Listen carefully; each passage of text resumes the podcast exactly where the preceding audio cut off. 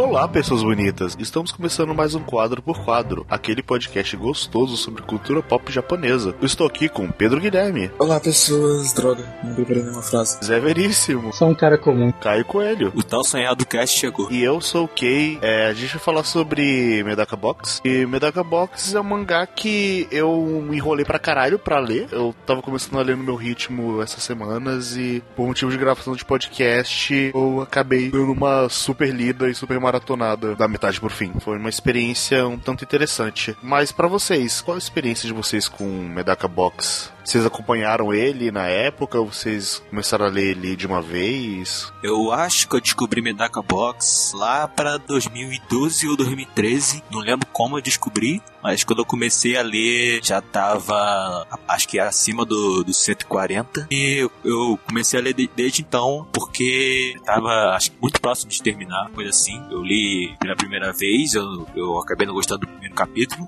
Poucos dias depois, acabei gostando com o tempo. E desde que eu cheguei nas partes atuais do mangá, eu continuei acompanhando até chegar ao fim. Aí depois, quando terminou em dois mil e treze, acabou sendo o meu mangá favorito. A minha experiência com o Medaka foi uma recomendação do Caio. Nada, tipo, eu já, já era fã do Nisio Isin. Tinha consumido Monogatari pra caralho. E eu tinha acabado de assistir Katanagatari. E eis que o Caio me surge com a recomendação de Medaka. E eu comecei errado, eu comecei vendo um anime. Mas depois que eu terminei de ver o anime, eu fui pro mangá. E valeu muito a pena, valeu muito a pena. Foi um dos mangás que eu mais gostei. E só solidificou assim que o Isin é um dos meus autores preferidos. Eu comecei em dois mil e dez, em função de uma citação breve que eu ouvi no podcast. Eu achei interessante pela citação que eles fizeram e tal, foi um Jcast na época, sei lá o que, edição, e eu fui atrás do mangá, peguei, baixei, sei lá, uns dois, três volumes, mas comecei a ler e não curti, não lembro quantos capítulos eu li, uns dez mais ou menos, eu acho, ah, tava achando meio chatinho e dropei. Um tempo depois eu voltei pra esse mangá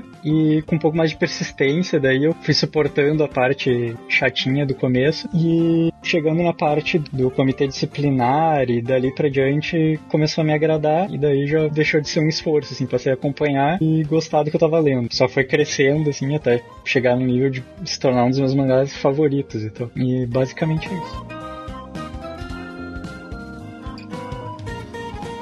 Então, Medaka Box foi um mangá publicado de dois mil e nove a dois mil e treze na revista Web Shonen Jump, com cento e noventa e dois capítulos e vinte e dois volumes. Além disso, o mangá teve cinco light novels escritas e desenhadas pelos mesmos autores, que no caso são o Nisio Isin e o Akira Akatsuki, e também teve duas temporadas de anime adaptadas pela Gainax. O autor, no caso, o Nisio Isin, que ele escreveu outras light novels como Monogatari, Zaregoto e outras coisas. E no caso, o Akira Akatsuki, ele antes disso não tinha nenhuma obra de destaque, é, apesar de já estar um tempo na indústria do mangá, mas antes disso ele era um pouco conhecido por desenhar hentai. Agora eu entendo um pouquinho de algumas cenas de Medaka. Acho que isso é, é meio que a natureza do Isin também, mas ele desenha.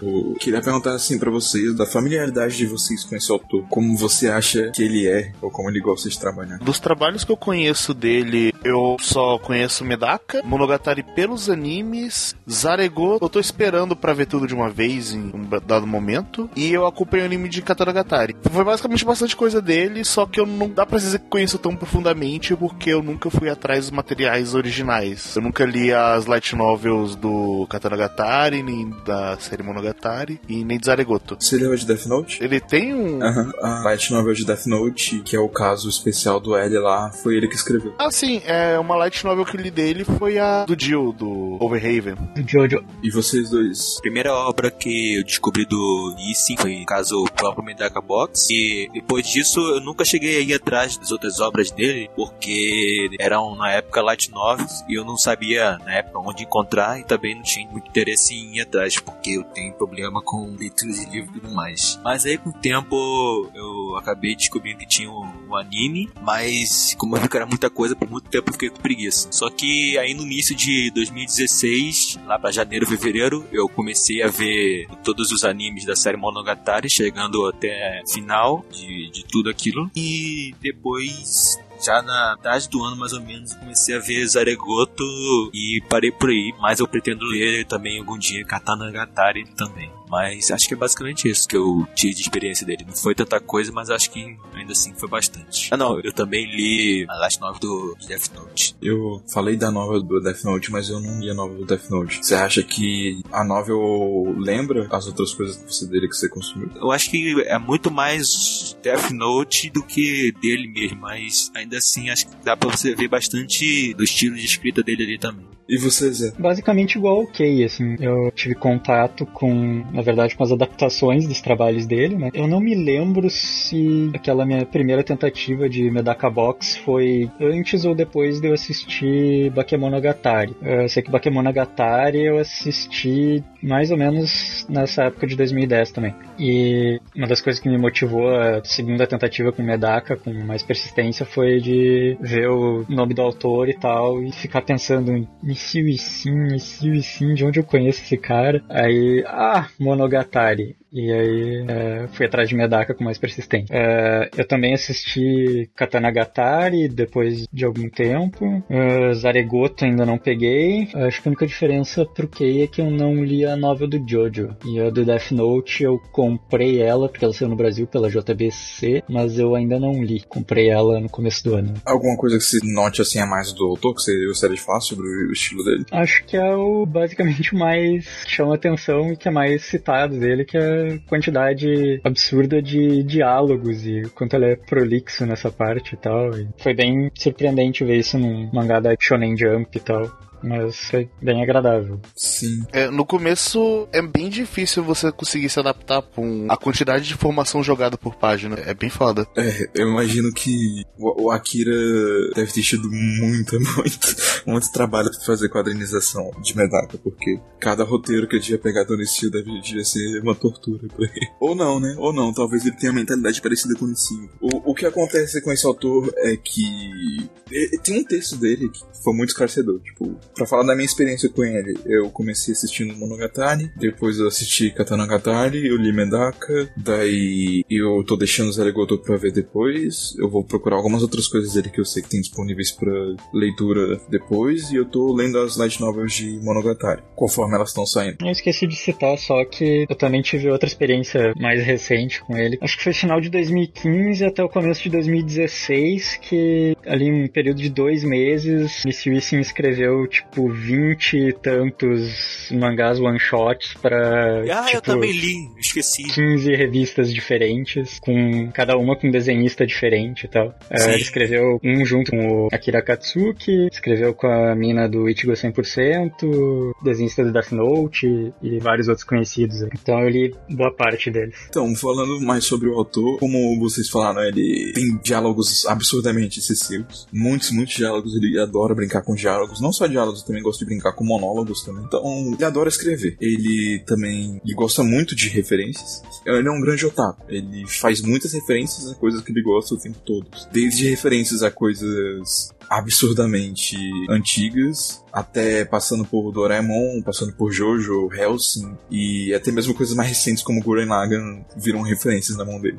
E, acima de tudo, ele ao mesmo tempo parece ser crítico de tudo isso e amar tudo isso, e ele meio que quebra a quarta parede pra inserir você dentro do contexto, principalmente em Medaka. Em Medaka mais que outra obra dele. Mas achei curioso porque, tipo, lendo a nota de autor do Bakemonogatari, ele fala o seguinte, ele fala que existe trabalho e existe hobby, e as pessoas têm duas mentalidades. No caso, uma mentalidade de transformar o seu hobby em um trabalho, mas aí o trabalho é obrigatório e isso acaba afetando o seu hobby. Em resumo, ele basicamente explica como transformar a hobby em trabalho pode ser algo danoso e ao mesmo tempo o ser humano precisa de um hobby para ter uma vida satisfatória. Então vai ter as pessoas que vão ver o hobby como algo que vai ser ruim para os trabalhos delas, e vai ter as pessoas que vão ver o hobby como algo que é essencial para a existência delas e para o trabalho delas. E o que ele basicamente diz é que enquanto ele estava escrevendo as novelas de Monogatari no tempo livre que ele tinha,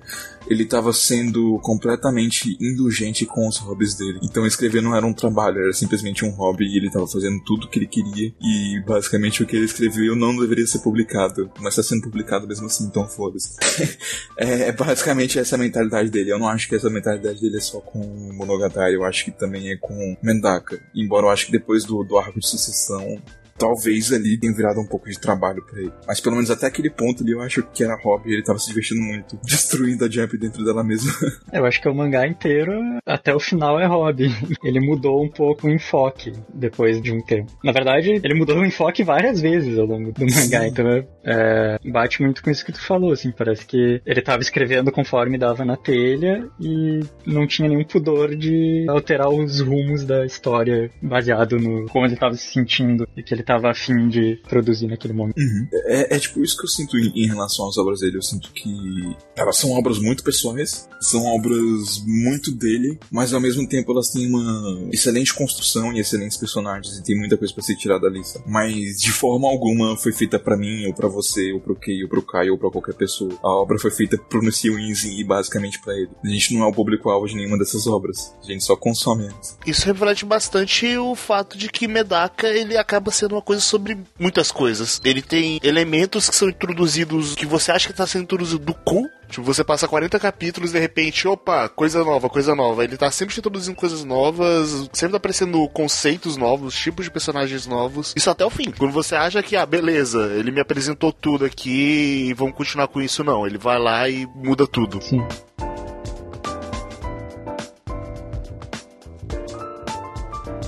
Medaka Box é um mangá sobre o conselho estudantil da Academia Hakoniwa. A Medaka acabou de entrar e ela acabou de ser eleita presidente, mesmo sendo uma freshman, porque a Medaka é o ser mais foda do universo. Não só ganhou, como ganhou com noventa e oito por cento dos votos, né? A Medaka é meio que o símbolo da perfeição. Ela é basicamente que você olhando por fora parece uma Mary Sue da vida. Pois é, e o objetivo da Medaka nada mais é do que ajudar todas as pessoas a, a serem felizes, independente de quem elas sejam. Então, a proposta eleitoral dela foi abrir uma caixa de sugestões, no qual os alunos poderiam deixar cartas com confidências e pedidos pra ela, sejam sobre a vida amorosa, econômica, familiar, qualquer tipo de coisa eles poderiam deixar lá, a preocupação que ela resolveria vinte e quatro horas por dia, trezentos e sessenta e cinco dias por ano. E enquanto a Medaka tomou essa grande missão pra si, a gente também tem o Zenkichi, que é o amigo de infância da Medaka, que parece muito muito hesitante de querer ajudar ela, porque ele parece que quer só dar uma, ter uma vida relaxada e não quer ter tantos problemas assim, mas no final das contas ele decide ajudar a Medaka de uma forma justa porque ele gosta dela. Essa é basicamente a introdução de Medaka Box, e eles vão passar a resolver os problemas dos alunos da Academia Hakoniwa. Ao menos por um arco. Ao menos por um arco. Assim, na verdade, todos os arcos a caixa tá lá e tem pedidos, mas os pedidos geralmente coincidem com o problema do arco. É, depois de algum não. tempo, na verdade, ela vira tipo Dragon Balls em Dragon Ball, tá ligado? Ela, ela some. É, não, sim, ela some. Ela some, mas ela é citada ali, tipo... É, ela é citada, mas ela, ela deixa de existir. Tipo assim, ah, desde que o, o Kumagawa apareceu, a gente teve milhões de pedidos pra lidar com os minors. Então, tipo... Ela tá ali, mas ela tá basicamente reforçando o plot normal da série. Então. E às vezes ela é usada como ferramenta de roteiro. Então, essa sinopse de forma alguma faz jus ao que Medaka é. Eu acho que deu pra perceber que Medaka é muitas coisas, mas a gente não tem como definir Medaka sem dar spoilers nenhum. A gente pode falar que Medaka é um battle shonen, a gente pode falar que Medaka é uma comédia, a gente pode falar que Medaka é uma comédia romântica. De merda. Ele é um coming of age, ele é... Uma paródia, uma crítica. Um estudo de personagem. Uma desconstrução. Cara, ele passa por tudo um pouco ao longo do tempo. Tudo que importa pra você saber sobre Medaka é que... Leia mais de vinte capítulos. Supera o início. O início é difícil. O arco inicial de, do, do Conselho Estudantil é difícil, mas quando você entra no arco do Comecei a Disciplinar, aí as coisas começam a mudar. Elas começam a mudar, mas assim, pra ser justo, só um arco depois que... Ou no final daquele arco que as coisas começam a ficar realmente mais interessantes. Não, sim, sim. Porque até aquele ponto... Acho que dá pra falar, assim, dar muitos spoilers, mas até mais ou menos perto do final, no final do segundo arco, ele segue exatamente a mesma estrutura de um shonen padrão da Shonen Jump. É, o que quero dizer com isso? É, primeiro arco é meio que um slice of life, onde os personagens fazem pequenas tarefas ao redor daquele mundo, onde vão fazer as apresentações, e alguma coisa acontece que quebra o status quo e vai pro grande arco. É, e nesse começo ele vai alternando também, tipo, um arquinho que é só uma aventura isolada, com outro que vai também trazer alguém pra party principal ali, que no caso são os,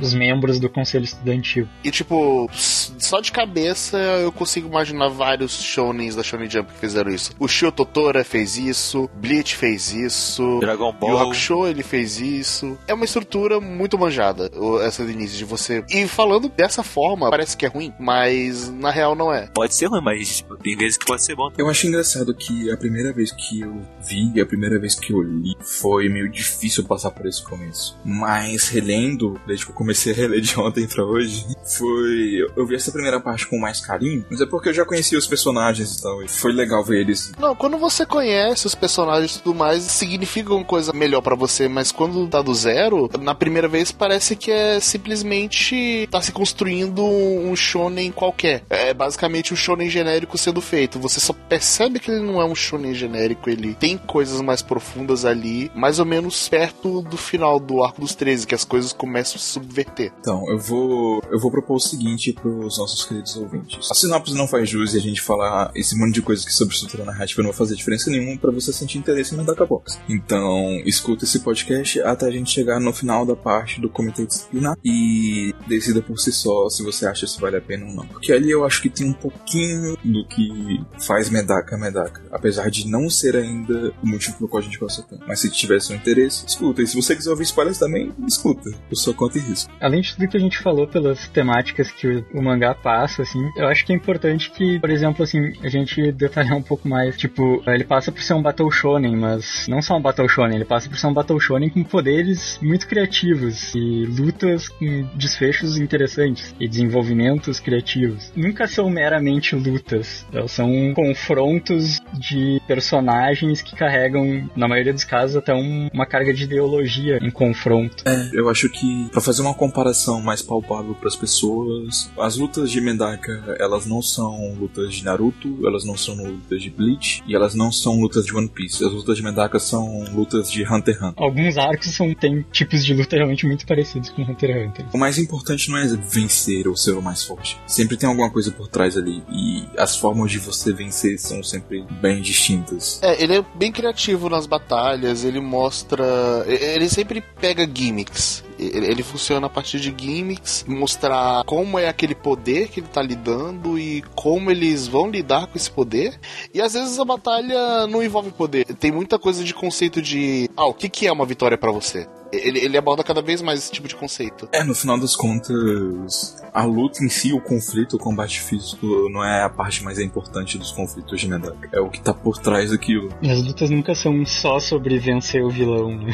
Outra coisa que eu acho muito interessante é que, tipo, ele tem um desenvolvimento de personagens que é muito surpreendente, assim, principalmente em contraste com esse começo que a gente fala. E é incrível como ele consegue dar várias camadas de desenvolvimento, inclusive pra Medaka, que parece ser uma personagem perfeita já desde o capítulo um. Pra Medaka, principalmente, né, eu acho. Mas é mesmo personagem secundário, sabe? Tipo, a Nase, o Maguro, o, o próprio Kouki também um pouco, sabe? Embora ele e a Kani ficam de escanteio um pouco. É, eles ficam de escanteio, só que quando eles evoluem, você entende o arco de evolução deles. Mas e, eles desenvolvem muito bem os personagens, sabe? Tipo, um dos meus personagens preferidos, eu acho que é a Emokai, que é uma personagem bem, bem secundária, que poderia ter sido aproveitada só em um arco, mas, tipo, não, ela foi importante mais, demais de uma forma. De, de novo, isso me lembra bastante Hunter x Hunter e a maneira como ele aborda os personagens dele, embora, ao mesmo tempo, eu sinto que Medaka e Hunter x Hunter são bem, bem distintos. Mas, no mais, é isso, então, eu gostaria de pedir pra vocês escutarem até a parte do conselho do comitê disciplinar, e depois vocês decidem se querem ver os spoilers ou se vocês vão ler antes de ver tudo.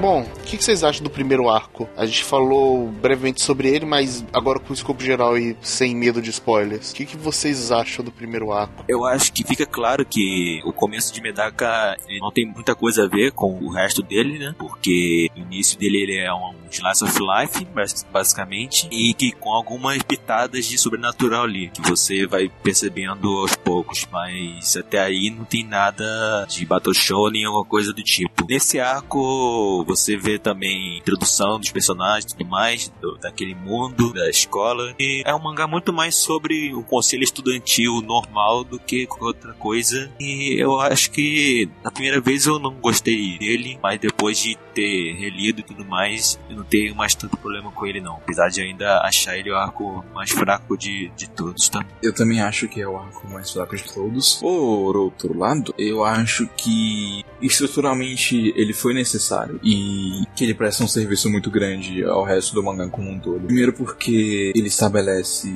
o conselho estudantil e permite que a gente possa entender um pouco melhor, de maneira não tão abrupta, o, os personagens principais aqui, o Zenkichi, a Medaka, o Kouki e a Kikijima. Mas eu acho que mais além disso tudo, ele ajuda a estabelecer muito bem o quão idealista é a Medaka. Não no sentido pessoal, mas o, o quão idealista tem que ser o papel da Medaka. O quanto a Medaka tem que ser perfeita, o quanto a Medaka tem que ajudar as outras pessoas. Ao mesmo tempo, eu também acho que mostra, desde o começo já, como ela tem uma ligação muito próxima com as pessoas que confrontam ela, como ela tem uma ligação muito próxima com o conflito, e o, o próprio arco em si parece levar o Zenkichi a, a um papel de deuteragonista, assim, no qual a Medaka tem um papel de protagonista, só que ela é um protagonista absoluto e muito forte, e o Zenkichi tem um papel de um protagonista em crescimento, típico de começo de mangá, embora no começo do mangá ele seja forte também. É, ele é um absurdo normal. O mangá ele ainda fica reforçando um pouquinho isso. São as duas estratégias clássicas, né, que é, tu tem o protagonista pra é, almejar, se inspirar, digamos assim, e tu tem o deuteragonista, que é o Zenkichi, pra te, te identificar, né, que ele é o cara comum e tal, sabe? É, tanto que o mangá ele te reforça isso várias vezes, falando, ah, ele é super normal, tudo mais, só que ao mesmo tempo tempo, ele tem... Ele, ele é muito forte, ele tem várias coisas especiais porque ele conviveu com a Medaka por muito tempo.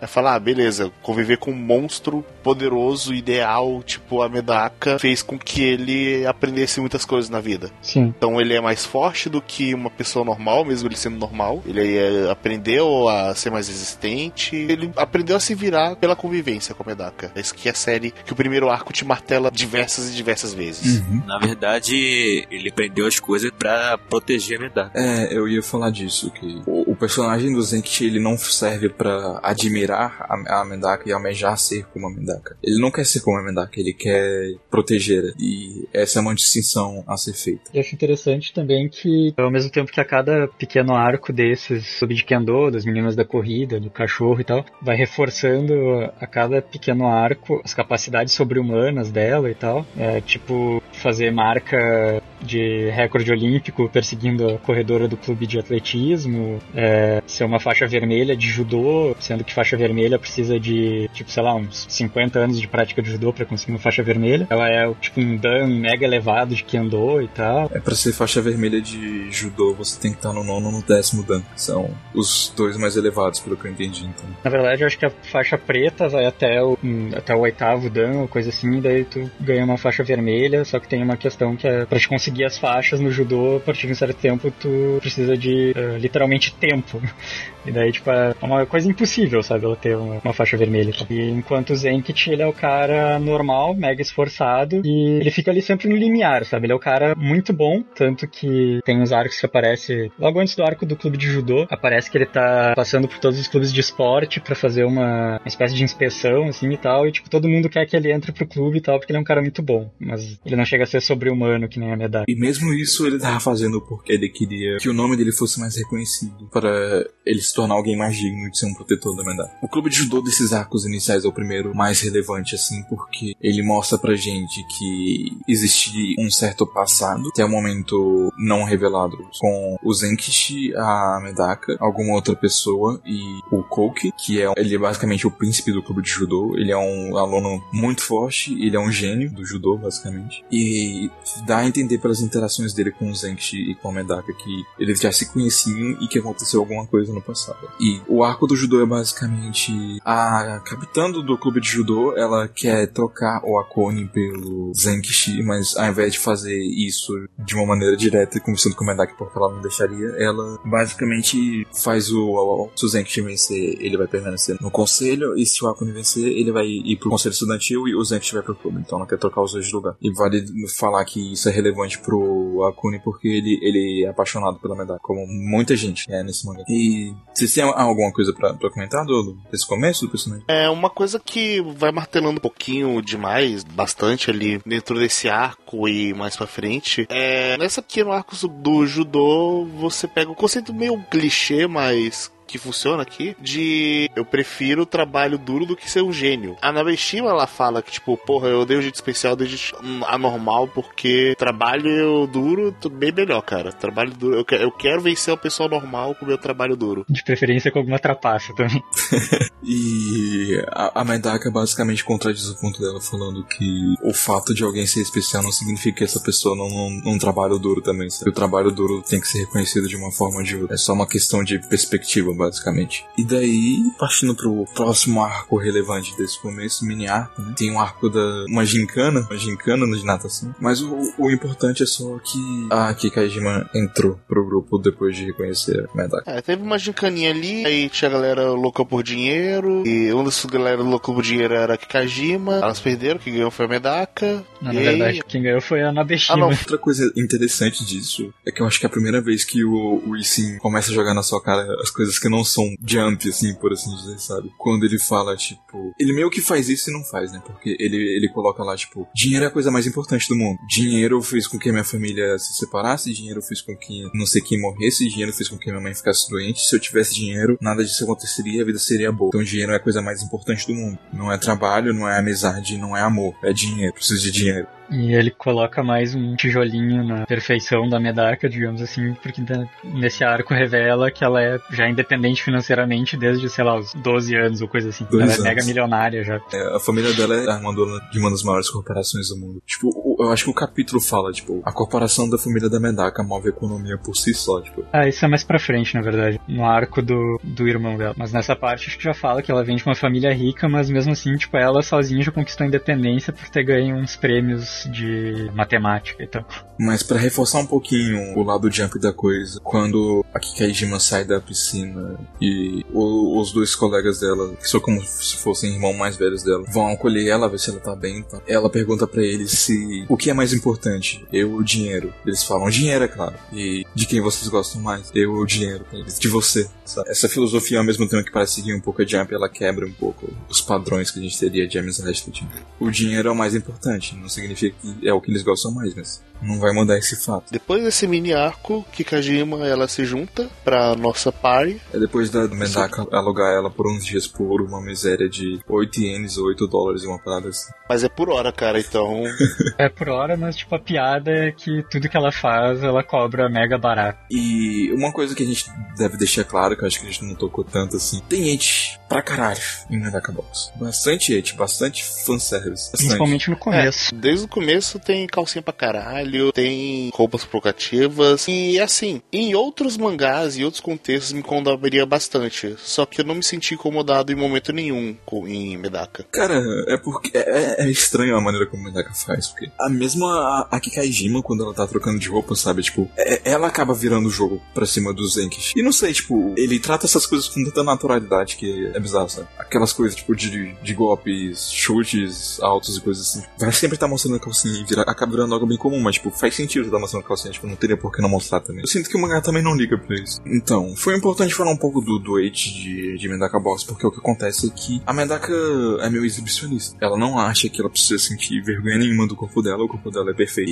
E ela não tem motivo pra se esconder, então foda-se. Tanto que o, o uniforme dela é alterado e tem um, um mega decotão. Tem um decotão. E esse decotão deixa o comitê disciplinar puto. É, o comitê disciplinar, eles querem que o conselho estudantil seja um exemplo a ser seguido pelos alunos e pela política de vestimentas do conselho estudantil, isso é impossível, porque o Zenshi usa a roupa de ginásio debaixo da jaqueta da escola, a Medaka tem um decotão, o Koki tem um decotão pra imitar a Medaka e a Kikaijima, ao invés de usar calcinha, usa, usa, usa maiô. Usa maiô. Isso basicamente comenta bastante sobre outros shonens alheios, porque normalmente o que eles fazem pra dar destaque nos personagens principais é colocar alguma coisa diferente no uniforme deles. Em Medaka Box eles fizeram esse artifício e basicamente transformaram isso num problema. Mas, enquanto essa questão parece boba o suficiente, eu acho que ela mesma introduz um pouco o que Medaka é. Parece algo bobo e superficial à primeira vista, mas a gente começa a ver que,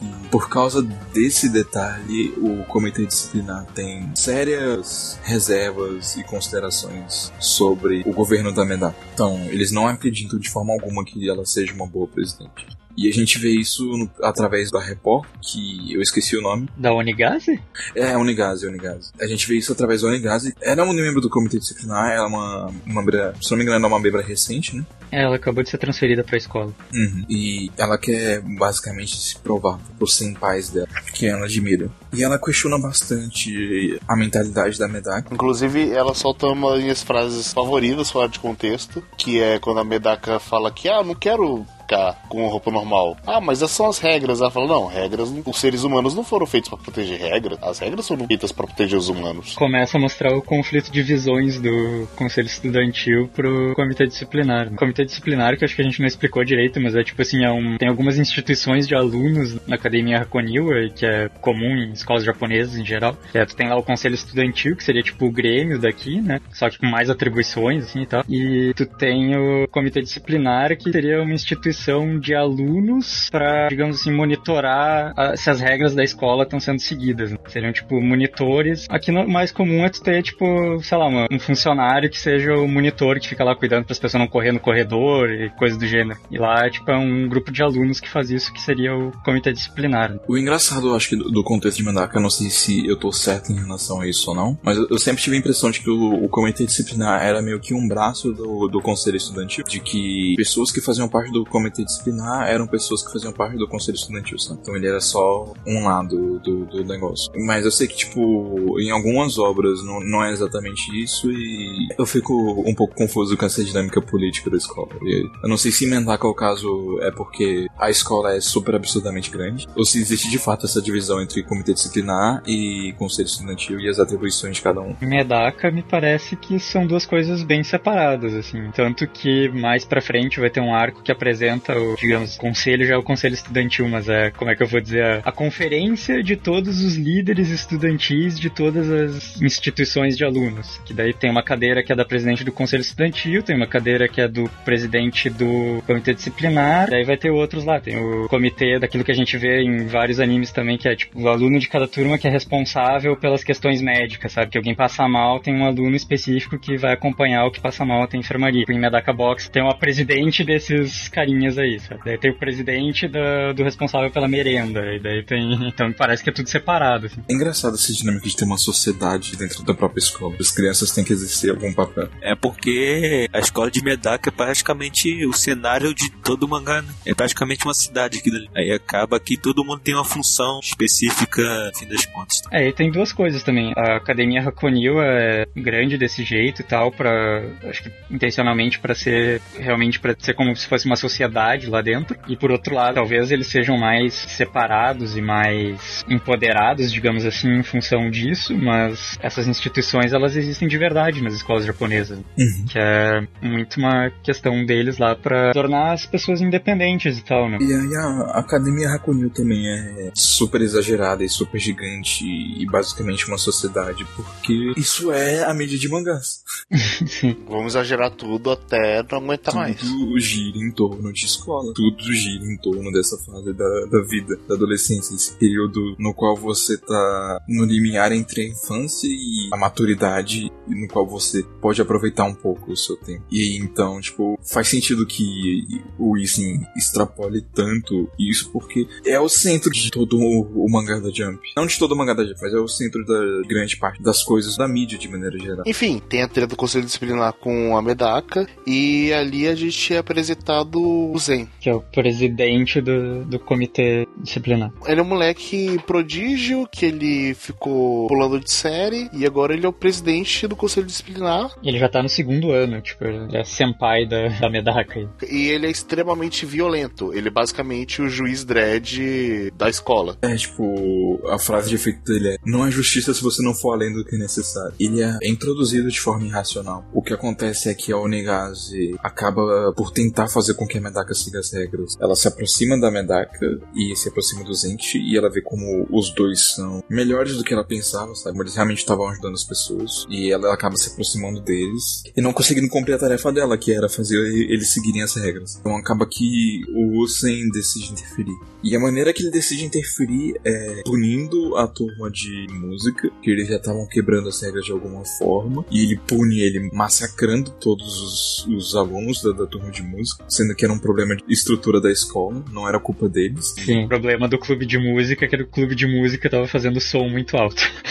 É, e na, o, na verdade o som tava saindo muito alto porque a parede e a prova de som tava com, tava com defeito. Então, tipo, era um problema na estrutura do colégio e basicamente só precisava ser reconstruído. Então, tipo, não, não era culpa deles, de forma nenhuma. Então, ele, mas ele, de qualquer forma, como justiça, decide intervir. E ele pune os alunos do basicamente... Faz uma chacina. Mas ele basicamente faz isso, que a Medaka ia aparecer pra resolver o problema. Ele quer chamar a atenção da Medaka. É. Aí, chamando a atenção da Medaka, ele vai lá, ameaça a eliminar a galera, todo mundo do conselho estudantil. A Medaka parte loucona, falando: epa, não vou deixar, alguém vai se machucar. E ela impede de todos eles fazerem o primeiro Era, ataque. É... Só, é. Uma, só uma coisa que eu acho que você esqueceu de falar. Quando a Medaka chega na sala de música e usem... tenta entrar em conflito com ela, tenta enfrentar ela, o Ozen ataca a Medaka e a Medaka não revida. Porque não tem motivo pra ser atacada, então ela não tem motivo pra desviar do ataque. E aí o Ozen já manda aquela passagem de vilão maligno das trevas, do mal malvado, e diz que ele já esperava que ela não fosse querer lutar, então ele mandou assassinos uh, atrás dos amiguinhos dela pra que ela enfrente ele. É muito bom como começa a porra na escola, aí ele vai e manda a porra do assassino atrás. Sim, tem um cara das garras genéricas, tem a mina das correntes genérica, mas o terceiro cara acho mó legal porque a arma dele é uma bicicleta. Ele vai dar bicicletadas nas pessoas. Ela vai lá, elimina todos os assassinos, pede deles cometerem qualquer tipo de ato. Aí o mangá ele deixa um pouquinho claro que, na real, a Medaka não tava protegendo os colegas dela. Ele tava protegendo os assassinos de apanharem feito cachorros caso eles começassem o conflito. É, porque o Zenchi ia quebrar a mulher, Kouki ia quebrar geral também. A Kikaijima, ela ia apanhar, só que os amigos dela iam matar todo mundo depois. Então, ia ser então tenso. A Medaka acabou protegendo os amigos e os inimigos. É, e mais os inimigos do que os amigos. E parando pra pensar, depois que você você chega nos outros arcos, isso quer dizer muita coisa já. Sim. Isso tá sendo mostrado já pra você, pra você entender que a Medaka não tem um valor de estima próprio, então ela sempre vai colocar qualquer pessoa acima dela mesma. Por isso ela não tem absolutamente nenhuma vontade de lutar. Como ela mesma fala, ela serve pra servir os estranhos. Pois isso muda completamente. Pra finalizar agora o final do primeiro arco, o que que rola? O Uzi, ele acaba insistindo em comprar briga e ele acaba deixando a Medaka putaça. É, ele vai direto na sala do conselho estudantil, vai tentar tocar terror em geral lá dentro. É, ele vai lá, toca o terror geral, deixa a Medaka putaça com isso, aí ela entra no modo berserk dela. Aí a Medaka mostra que ela não é exatamente aquele ideal de perfeição que as pessoas acham que ela é. Ela tá tentando ser, mas ela não é.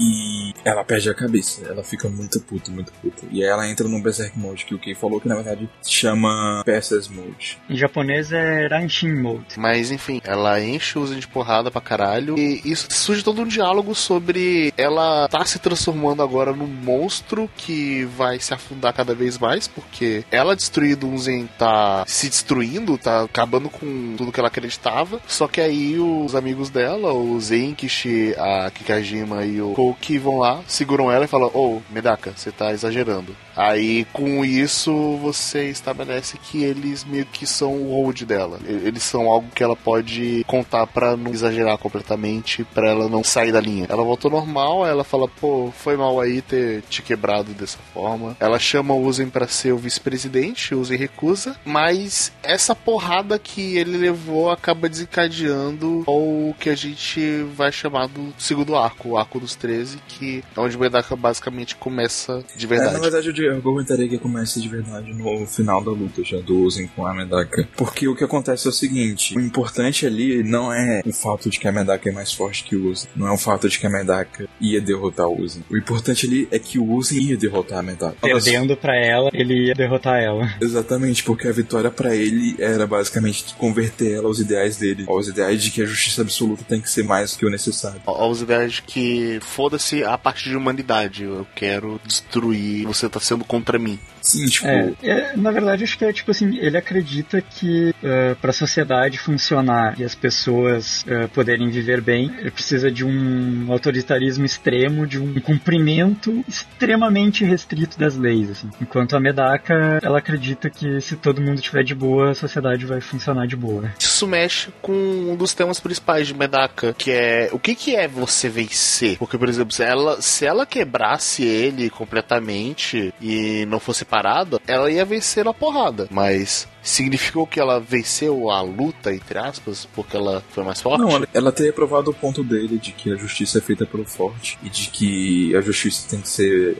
mais absurda do que o necessário. Ela sendo absurda como sim, ela sim, foi, ela é. só provaria o ponto do Usen. E ela não perceberia isso na hora, mas depois quando ela se acalmasse, ela ia quebrar completamente. Então o Usen queria e... quebrar ela morrendo. E situações como essas repetem ao longo do mangá constantemente. Uhum. De situações que o verdadeiro jeito de você vencer um conflito não é necessariamente você dar mais porrada na pessoa. Sim. É você conseguir provar um ponto e a porrada que tá rolando é basicamente uma consequência do conflito dos personagens, do que... É, aí, aí que a gente começa a ver que tem mais camadas aí do que simplesmente o que a gente enxergava nos perfis. A Medaka não é a Sim. garota perfeita que a gente achava que ela era, e Medaka Box não é o mangá que a gente achava que ele era. Um ponto interessante, assim, só pra quem uh, não leu e tal, e, tipo, apesar de realmente isso se repetir várias vezes, como quem falou, uh, se repete, mas um dos pontos positivos desse mangá é que cada repetição é uma quebra de expectativa, nunca é igual, sabe? Então to- todas as vezes é muito interessante isso. Esse final do arco que já começa a introduzir, quer dizer, antes já a gente tinha introduzido bastante coisa, mas com o Persis Molde a gente começa a ver que é aquela escola em pessoas tão comuns, porque a Medaka é extremamente poderosa e tudo mais, você já vê tanto a irmã do Usen e o próprio Usen que são já muito acima de qualquer outro personagem de lá. Aí você já começa a ver como aquilo não é uma escola tão comum quanto parecia no início. Na verdade, tipo, quando você falou da, da irmã do Usen, a irmã do Usen é introduzida de fato no arco dos treze. O que acontece é que com o Usen hospitalizado, a balança de poder fica fora de xeque. Então, os anormais, que são justamente essas pessoas especiais que a gente está falando, passam a agir de maneira mais livre na escola. Com isso, acaba uhum. vindo à tona o Flask Plan do diretor, que é basicamente um projeto feito para utilizar o máximo de recursos possíveis, uma quantidade absurda de recursos e dinheiro sendo investida nisso, para criar o ser humano perfeito, para criar o ser perfeito. Para criar a Medaka. É algo que seria além da Medaka. O ser humano perfeito, além da Medaka, tanto que a Medaka ela fala várias vezes, é, eu não sou perfeito. Apesar do que a gente acredita que é o contrário. Mas o diretor, ele, ele fala várias vezes que quer chegar a algo próximo da Medaka. É, porque ele acha que a Medaka é o mais próximo desse ideal que ele quer alcançar. Então, tipo, ele Ele também quer que ela seja cobaia dele. O que acontece, basicamente, é que a Medaka vai no, no quarto do, do diretor. No quarto do diretor, não, né? Na sala da direção. O quarto do diretor fica estranho. O quarto do diretor, que porra é essa? Ela vai na, na sala do diretor e o diretor tenta recrutar ela pra esse projeto. Mas a Medaka fala que não tem interesse em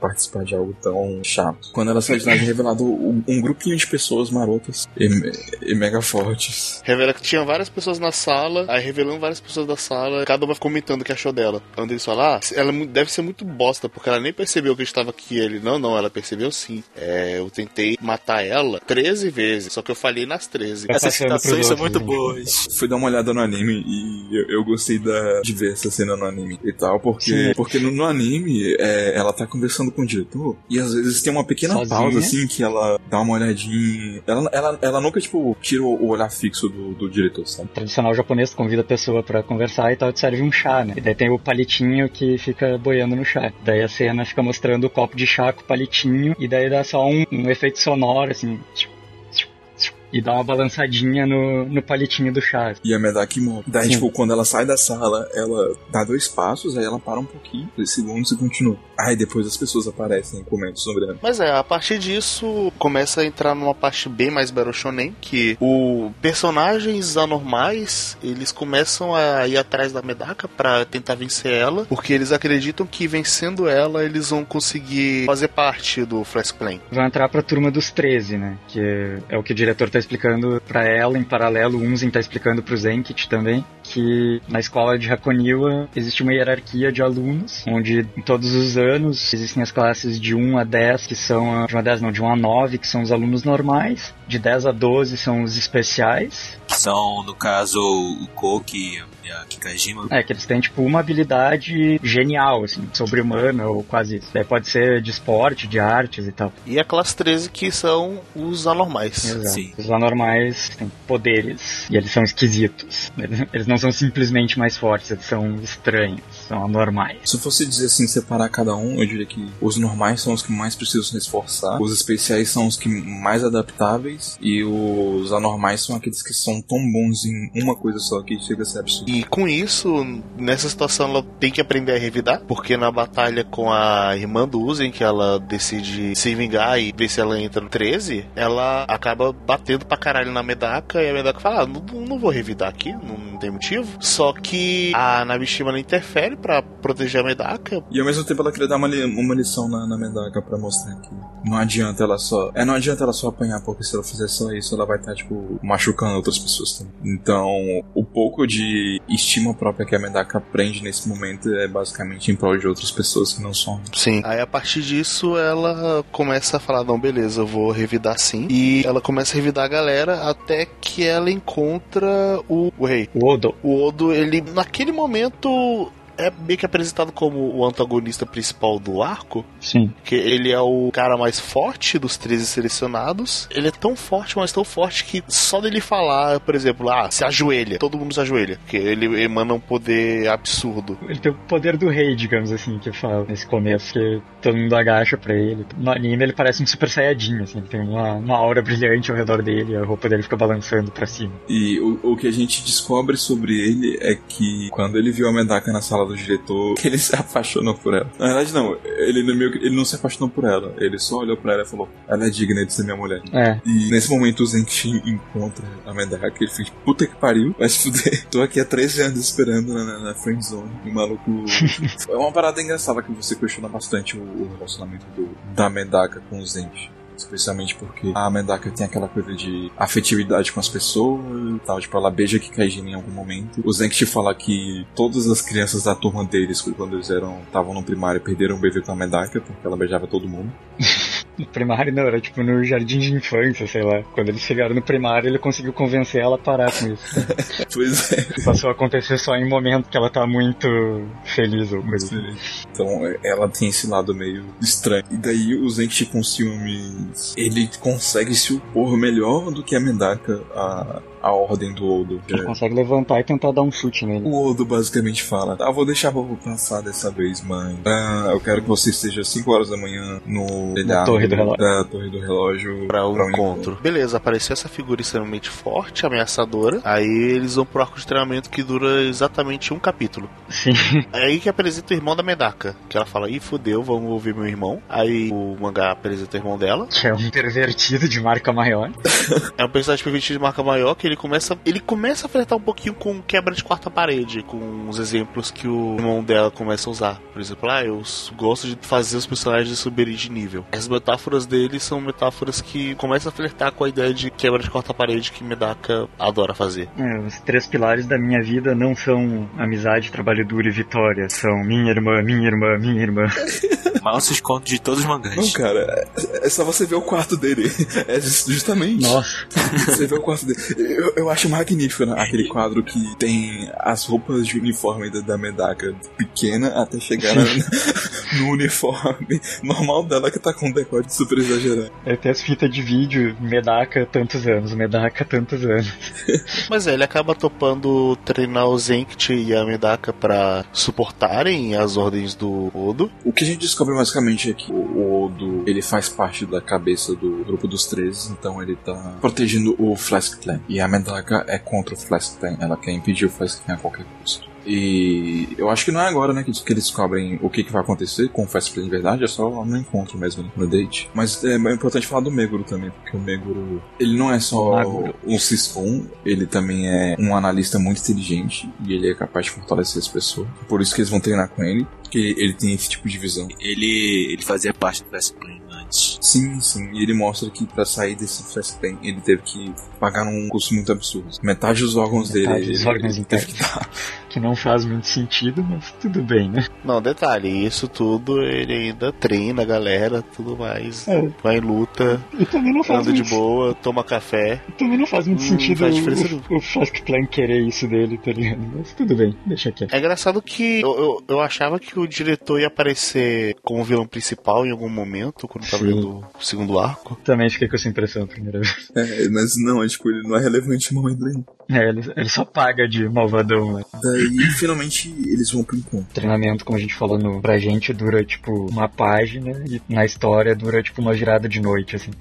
É, mas foi o suficiente pra ele chegar e falar, é, se ajoelhe. Eles, não, porra nenhuma, vai se fuder. Aí rola uma mini treta, essa mini treta faz o Odo explicar melhor o Flash Pen e a partir daí vai desencadear que a Medaka ela vai decidir falar, não, beleza, vou ter que pedir essa porra de Flask Plan. É porque o Flask Plan basicamente sacrificaria todo, todos os alunos da escola, todos os alunos da escola virariam cobaias. É, e a taxa de sucesso que eles estimavam era que seria de, acho que zero vírgula um por cento, eu acho. É, era uma taxa minúscula. Alguma coisa assim. Daí, tipo, todos que sobrevivessem se tornariam humanos perfeitos. E o resto morreria. É, aí com isso ela decide, fala, não, foda-se, então vamos parar com esse flashpoint. Ela vai lá. Invade o lugar. Aí a partir disso você começa com várias lutas. Um esquema meio doze casas, assim, tipo, vai ter um cara guardando um andar, eles vão descer mais um andar e vai ter outro cara, e assim vai indo. É, as lutas são interessantes dessa parte. A minha luta favorita foi a do Koki. Só é importante dar um geral nessas lutas, que sem entrar em cada uma delas especificamente, mas que é levantada uma ideia, assim, que tipo, a cada andar que vai tendo algum confronto e tal, levanta a ideia que parece que a Medaka tá sendo trabalhada como uma cobaia do Flask Plan, sabe? Que ela tá passando por esses andares e tal. Talvez seja a intenção do diretor e tal, pra ela chegar mais próxima da perfeição e tal. Na primeira luta contra o, o cara moreno, ele é um cara absurdamente forte, ele é considerado o mais forte do grupo dos treze, em questão de força física, né? E sim, ele basicamente o homem mais forte do grupo dos três, né? Porque a Koga é a mulher mais forte. Então, é, o superpoder dele é reflexo. É reflexo. É uma coisa que a Medaka não tinha, passou a ter depois de lutar com ele. É, de certa forma ele é a antítese da, da Medaka, né? Porque a Medaka ela é, tem um controle manual do corpo inteiro dela, então ela não tem reflexo nenhum, é por isso que ela consegue não desviar de ataques, e enquanto o Takashiko ele é reflexo puro. Então o corpo dele se mexe por si só pra reagir às coisas, pra desviar das coisas. E nessa luta a Medaka descobre, eu acho que é aqui que ela realmente descobre um apreço por isso tudo, porque é nessa briga que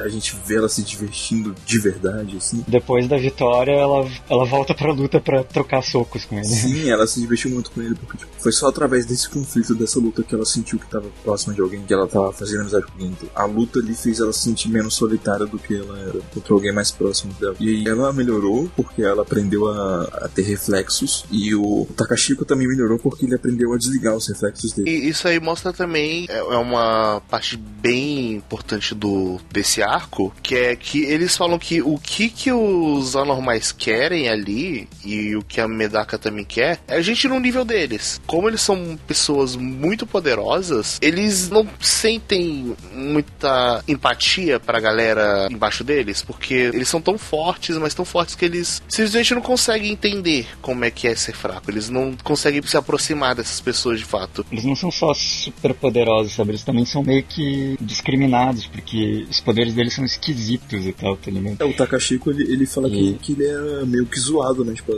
a galera jogava parada nele pra ver ele desviando e coisas assim, sabe? Fora que ele, ele é traumatizado com o poder dele porque teve um acidente de carro envolvendo a família dele, ele perdeu a mãe, o pai e a irmãzinha, e ele só sobreviveu por causa dos reflexos. É, todos eles, eles têm um, uma história com algum tipo de trauma, a partir do... Que, que os poderes deles não foram exatamente uma bênção e sim uma maldição. E eles conseguem se entender porque todos eles têm algo em comum. E diante desses conflitos, eles sentem que estão criando um tipo de relação entre eles naquelas lutas, naqueles conflitos, porque eles sentem que tem algo ali em jogo. Rola uma empatia. Rola uma empatia porque, por exemplo, ah, com normais, ah, beleza, só tô um monte de normal aqui, eu tô fazendo o meu trabalho, foda-se. Só que quando eles estão com alguma interação que tem algo em jogo, eles têm algo a ganhar, têm algo a perder, eles sentem um apreço maior por isso. Sim. Porque vira uma relação de troca. E seguindo pro, pro andar de baixo e falando em troca, aqui o, o Zenkichi luta no segundo andar, que é meio que um jardim japonês, e ele tá lutando contra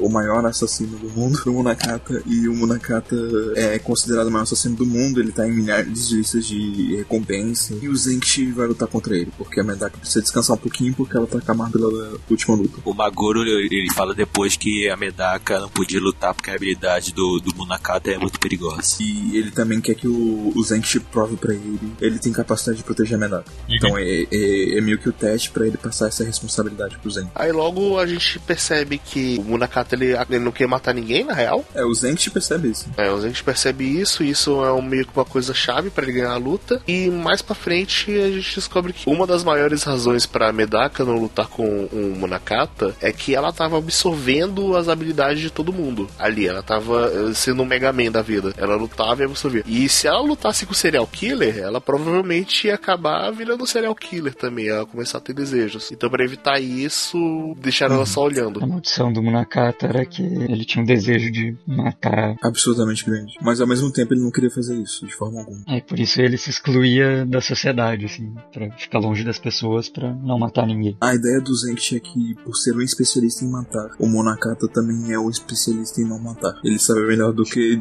todo mundo como não matar as pessoas. Então, todos os ataques dele são voltados justamente pra esse objetivo, pra não matar ninguém. E o que a gente percebe é que o, o Zenkichi tem um, um pouco do reflexo da Medaka nessa luta, no qual ele passa a ter empatia pelo próximo e tem uma troca nessa luta. Só que essa troca é análoga e paralela à troca que a Medaka teve antes, e mostra que, no caso, o Zenkichi fez isso porque ele tá sendo influenciado pela Medaka. A influência da Medaka atinge o Zenkichi o suficiente pra ele fazer um amigo no Munakata. E essa luta era mais importante do que ela parece ser quando a gente vê ela pela primeira vez. Mostra a amizade do Munakata com o Zenkichi, que vai ser mais abordada mais pra frente, e porque mostra o peso que o Meguro sentiu jogando a responsabilidade de proteger a Medaka pra cima do Zenkichi, que nesse momento parece algo tão trivial, mas depois ele se arrepende bastante de ter feito. Não só isso, também como quando a Medaka acha que o Zenkichi morre, você vê que ela, ela tem um sentimento por ele também, no fim das contas. Nessa parte ela fala, tipo, eu realmente gosto do Zenkichi, afinal. E todo mundo fica, tipo, que o, o Akune quase morre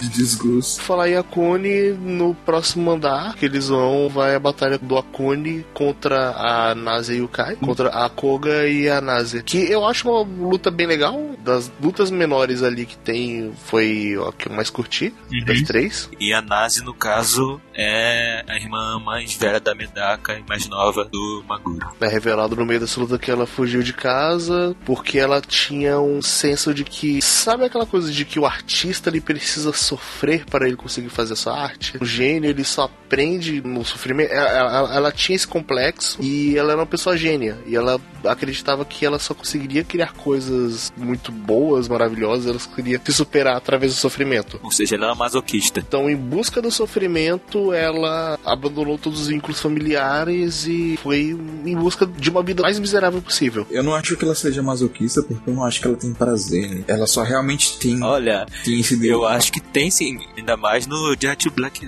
que tem uma cena que ela faz isso. É, mas até esse ponto não, mas tudo bem, né? Então depois ela tem filho. Mas de qualquer forma, ela é uma pessoa que se sente muito incomodada pelo fato de que ela foi privilegiada, e ela quer encontrar todos os tipos de adversidade possível possíveis, então ela quer ver no inferno pra poder ser o melhor que ela conseguisse. E vivendo no meio desse inferno, tipo, sendo a pior pessoa que ela poderia ser na escola, ela encontra uma garota que basicamente era o normal do normal do normal. Era uma garota absurdamente, ridiculamente, estupidamente, tipicamente normal. Só que essa garota absurdamente, estupidamente, tipicamente normal queria ser anormal. Então ela se aproxima da Nazi e a Nazi basicamente reconstrói ela. Virou uma ciborgue. É, ela vira uma, ela vira uma ciborgue, um androide. E ela tem uma anormalidade de força e de regeneração muito grande. E é basicamente isso. A, a Nazi tá vendo a Koga lutar contra o Koki. É, uma coisa que a gente não falou é que a Nazi, ela não lembra mais de nada sobre a vida anterior dela. Sim, ela apagou todas as memórias dela e isso faz ela enxergar tanto o Maguro quanto a Medaka como completos estranhos. E basicamente isso ajuda ela a tapear Medaka duas vezes, da mesma forma, só Medaka pra cair mesmo. Faz ela se drogar e tal, com umas paradas. Faz ela se drogar pra capturar ela e assim a Medaka é capturada. Ela é capturada pra ser feita de experimento. Um experimento que faria uma lavagem cerebral. Daí, tipo, se você não tinha percebido ainda, você pode ver que o negócio de ela ter que aceitar pedido de todo mundo é, é uma espada de dois gumes. As pessoas podem atacar o Akune e o Maguro. Então, no meio de, dessa coisa, enquanto a Koga e a Nazi chegar até é, o ponto máximo onde a Medaka vai estar, porque basicamente o objetivo da Nazi é fazer uma lavagem cerebral na Medaka para verificar se a personalidade tem alguma relação com as anormalidades de cada pessoa. E por que a Nazi é a gerente do plano Flask atual? Nisso, o Odo atinge o objetivo dele de conseguir um esposo, porque a Medaka vai obedecer ele, ele pode fazer lavagem cerebral nela, e a Nazi atinge o objetivo de concluir a pesquisa dela. Então eles têm que correr contra o tempo para impedir isso de acontecer. Só que quando eles vão pegar o elevador, eles descobrem que tem uma turminha extra de anormais, o Plus Six, que tá lá pra impedir eles de interromperem o Flash Plan. É, só que quando, antes deles enfrentarem o D L C, aparece aparece a galera perdedora, os antigos rivais do Medaka, do arco anterior. Desse arco mesmo que também. Vieram, né? se, não, não, é os perdedores desse arco. E os do anterior. E os do arco anteriores que eles foram se juntar pra ajudar. Né? Só não, não, vamos aqui, a gente vai enfrentar esse D L C, vão continuando aí em frente. Nesse ponto do mangá, vocês também não tinham sido convertidos por ela. Eu tava muito tipo, pra onde, pra onde você vai, eu vou. Pra onde ela ia, eu vou. Eu ia também. Mas essa é a natureza de... Tanto que no final desse arco, ele termina com todo mundo junto no elevador ali, de boas. A natureza daquilo é... não é terminar... Porque, tipo, o que faz... Eu tava o tempo todo no início reclamando, entre aspas, que Medaka Box, ele segue uma estrutura muito Shonen Jump. Uma estrutura muito padrão. E o que quebra esse padrão é a partir dessa parte do final mesmo que eles... Como vai se desenrolar? Não desenrola com a Medaka derrotando e subindo ali na vitoriosa. Não, termina com ela fazendo todo mundo pedir desculpas, todo mundo se entendendo e basicamente todo mundo virando amigo. Uhum. Sim. Não existe diferença entre essas pessoas. Não existem vilões, não existem heróis. Todo mundo igual e todo mundo tinha suas circunstâncias e todo mundo tinha problemas, mas quando você estende sua mão, você pode encontrar alguém que vai te entender. É, e é um negócio a Medaka prega desde o primeiro encontro com a Nabeshima, que ela diz que não existem gênios e tal, que agora ela tá colocando mais em prática ainda, que o Plano Flask era um, um projeto extremamente segregador, assim, né? Pra chegar na instalação do negócio, só quem era normal podia chegar lá e tal. E buscava seres humanos perfeitos, e tinha os anormais, mais anormais, turma dos treze, e daí pregava a existência dos anormais separados deles, os especiais separados deles e os normais separados deles. E a Medaka chega lá pra destruir tudo e quebrar essas barreiras sociais, digamos assim, e fazer um, como vocês falaram, mostrar que todos são iguais e tal, e vão sair todo mundo junto daqui de boa e tal. Apesar do que mostra que o Zenchi tá levemente incomodado com esse resultado. É, ele, ele tá levemente incomodado com o foco na, da Medaka, né? É que o Zenchi é o cara mais humano, digamos assim. Então ele tá, tipo, ele, ah, ele admite que ela tá certa, mas ele queria que ela tivesse dado pelo menos umas porradas no Miyakonojo, sabe? E ela só perdoou ele de cara, fez ele pedir desculpa. Uhum. Então. Uma coisa interessante também que a gente não falou sobre o Flashpoint aqui. Ele não só quer encontrar o ser humano perfeito, como ele quer criar uma utopia com base nesse ser humano perfeito, no qual ele quer dar essa possibilidade pra todas as pessoas, criar um mundo perfeito onde não, não haveria motivo pra guerra, mas ao mesmo tempo ele sacrificaria milhões de pessoas e milhões de vidas pra atingir esse objetivo. E a gente tem a luta da Kikajima contra o menino da máscara, que eu esqueci o nome. Yokohashi. É uma batalha bem legal. Uma batalha entre dois que não lutam. A gente percebe um pouco mais do tema de empatia. A gente vê o lado do Yokohashi, que a anormalidade dele é justamente o fato de que ele pode sentir tudo ao redor dele por causa dos impulsos eletromagnéticos contra ele. Então, ele sente o que as máquinas sentem, ele sente o que o ser humano sente. Então, ele nota mudanças em humor, ele nota presenças e coisas assim. Ele é como se fosse o nível extremo da empatia. É uma empatia que é tão absurda que... Uma empatia anormal. É, é perturbador, assim, imaginar que não existia silêncio na mente dele. Por outro lado, você tem a, a empatia da Kikajima com a Medaka. Enquanto o Yokohashi estava idolatrando o Odo porque ele estava em perfeita sincronia com a habilidade dele e tudo que era importante do mundo dele era ele. Ele conseguia um pouco de silêncio que a presença do Odo submeteu a das outras pessoas. Abafava todas as outras. O Yokohashi se apaixonou pelo monstro que o Odo é. A Kikajima queria que as pessoas parassem de colocar a Medaka no pedestal e vissem ela pela garota que ela, sabe? No final das contas, ele tinha uma motivação egoísta por ficar ali do lado. Mas é, basicamente depois dessa luta a gente tem o... É, o Shigobliano falou, ô, ô, então, a gente terminou ali, fez a lavagem cerebral, mais rápido pensamos e tá aqui a Medaka, a nova Medaka, Medaka dois. Eu acho que a minha preferida é a do, do Zenchi com a Medaka, porque o impacto emocional dela é muito maior. Eu acho que foi, tipo, nessa hora que eu percebi que, tipo, caralho, eu gosto mesmo de Medaka. É, ela tem um bom impacto emocional e eu acho que só tem uma coisa que eu acho que vale muito comentar nela, que é que nessa batalha tem o flashback da Medaka se mostrando como uma pessoa sem objetivo nenhum na vida, que ela enxerga tudo como inútil, só que ela acaba encontrando o Zenchi, que ele acaba dando um objetivo pra ela numa frase meio inocente. É, esse passado é quando eles tinham dois anos, quando ela tinha dois anos, tipo, ela era... Parecia ter uns seis anos já. É, tipo, e ela era muito mais prodígio ainda do que ela parece hoje, ela era quando ela era criança e tal. Quando ela tinha dois meses de idade, ela já era, mas parecia mais velha do que o irmão mais velho dela e do que a irmã mais velha dela. Ela já tinha três meses lido livros inteiros da biblioteca da família dela e ela passou a ensinar os adultos e ela era tão absurdamente foda no que ela fazia que as pessoas desistiam do trabalho, sabe? Perdiam completamente a motivação. Então ela sentia que não existia nenhum propósito pra ela, assim. Aí ela encontra o Zenchi, que tá tentando resolver uns puzzles de bebezinho. Então ela fala que os puzzles lá eram mais avançados do que a idade do Zenchi. É um puzzle de criança e ela resolveu tudo super na boa e o Zenchi ficou super animado. É, caramba, velho, você é muito foda. Meu Deus! Ela, foda-se, isso aí não tem motivo. Não tem motivo pra ver ela. Não, olha só como você tá vendo como é que eu tô sorrindo. O motivo pra você viver é, tipo... fazer todo mundo feliz. Aí ela ficou tocada com isso. Você me deixou feliz, então eu tenho certeza que você nasceu pra fazer as outras pessoas felizes. É, tipo, foi uma frase de uma criança inocente de dois anos que não sabia o que tava falando direito. Só que aquilo afetou a Medaka de uma forma gigantesca pra, pra resto da vida dela. Porque a crise existencialista que ela teve com dois anos de idade. Crise dos dois. Mas é verdade, porra, ela tava tendo uma crise existencialista com dois anos de idade. Quando ela lembra disso, ela acaba recuperando a memória daí. Recuperando a memória e daí, tipo, ela resolve fazer, tipo, autolavagem cerebral pra voltar a ser o que ela era. Né?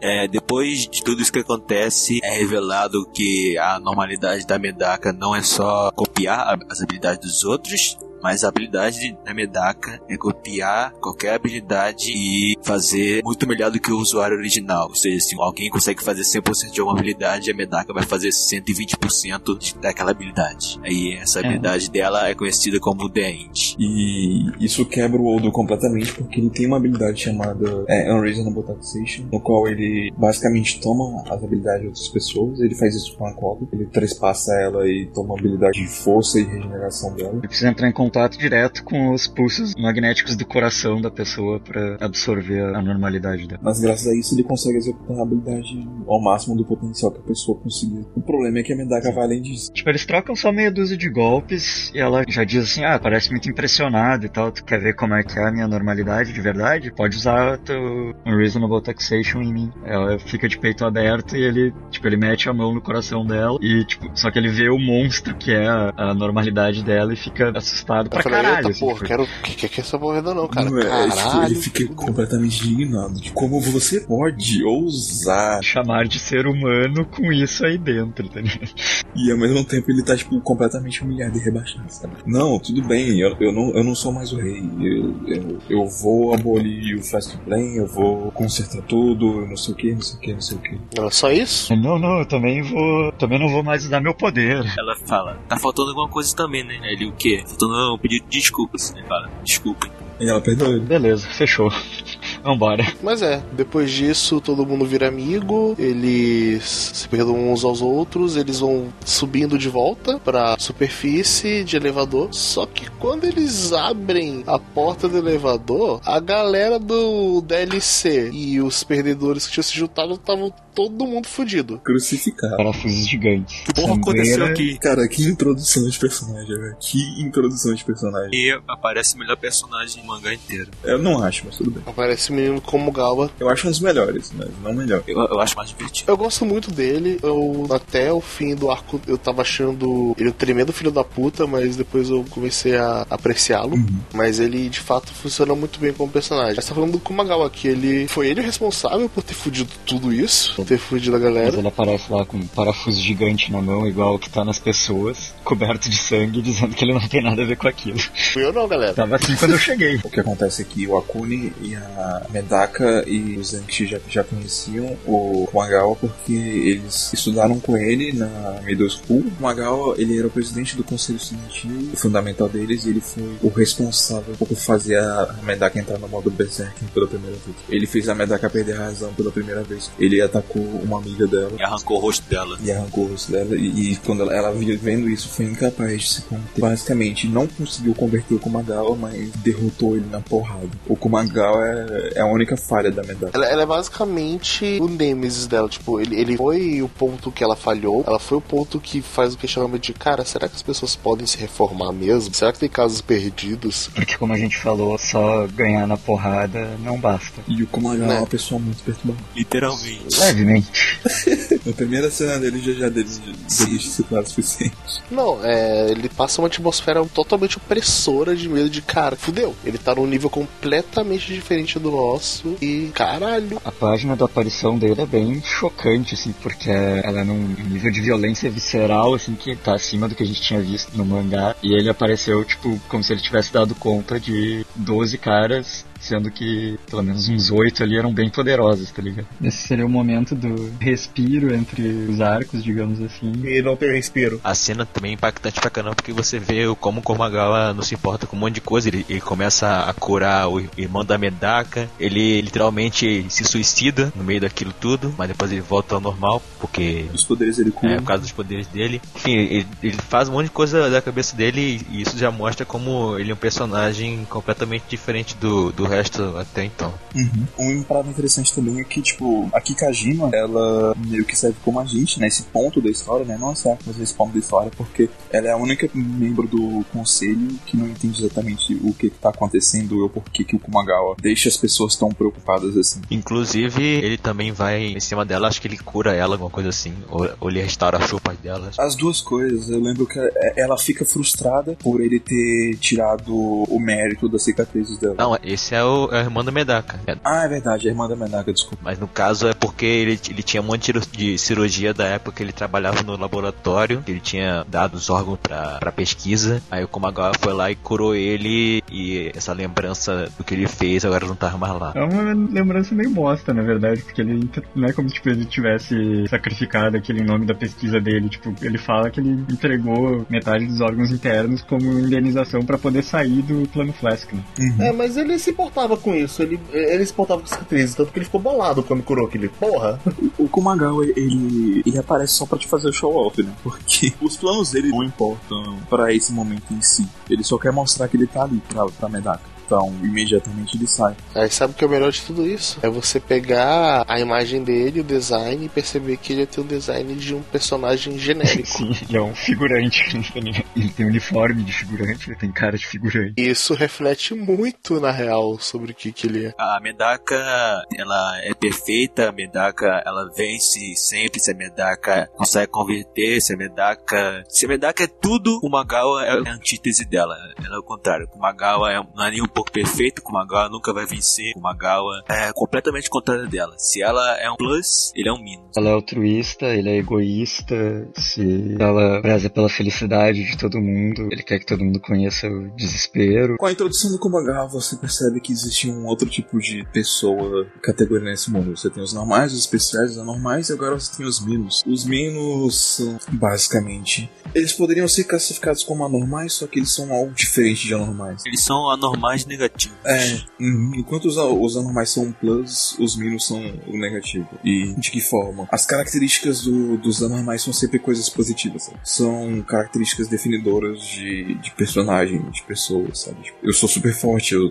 tenho velocidade, eu sou resistente, eu sou capaz de subjugar as pessoas e coisas desse tipo. Quanto as características do Minos são coisas menos favoráveis e mais complicadas, tipo, eu sou alguém que é capaz de rejeitar a realidade. Então, eu sou alguém que transforma todas as coisas ao meu redor, decompõe as coisas ao meu redor. São habilidades que talvez pareçam favoráveis à primeira vista, mas no fundo são bem deploráveis, assim, bem desfavorecíveis. São maldições, são habilidades que impedem eles de ter uma interação social com todo o resto do mundo. E, por exemplo, os anormais, eles pelo menos tinham admiração do resto do mundo. Eles não tinham empatia e tudo mais, existia uma certa admiração, apesar da solidão. Pode, é, pode te atrapalhar de certa forma, mas digamos que é um preço a se pagar por uma coisa que te traz alguns benefícios e tal. Já dos Minos é praticamente só desgraça mesmo. É só desgraça, é só um poder que vai te afastar de todo mundo e vai te transformar numa pessoa solitária, com certeza. Os próprios anormais enxergam os Minos como aberrações, pra ver o, o nível da coisa. O que é meio irônico, você considerando que os anormais, na verdade, não são tão diferentes das pessoas normais e basicamente todo mundo é meio que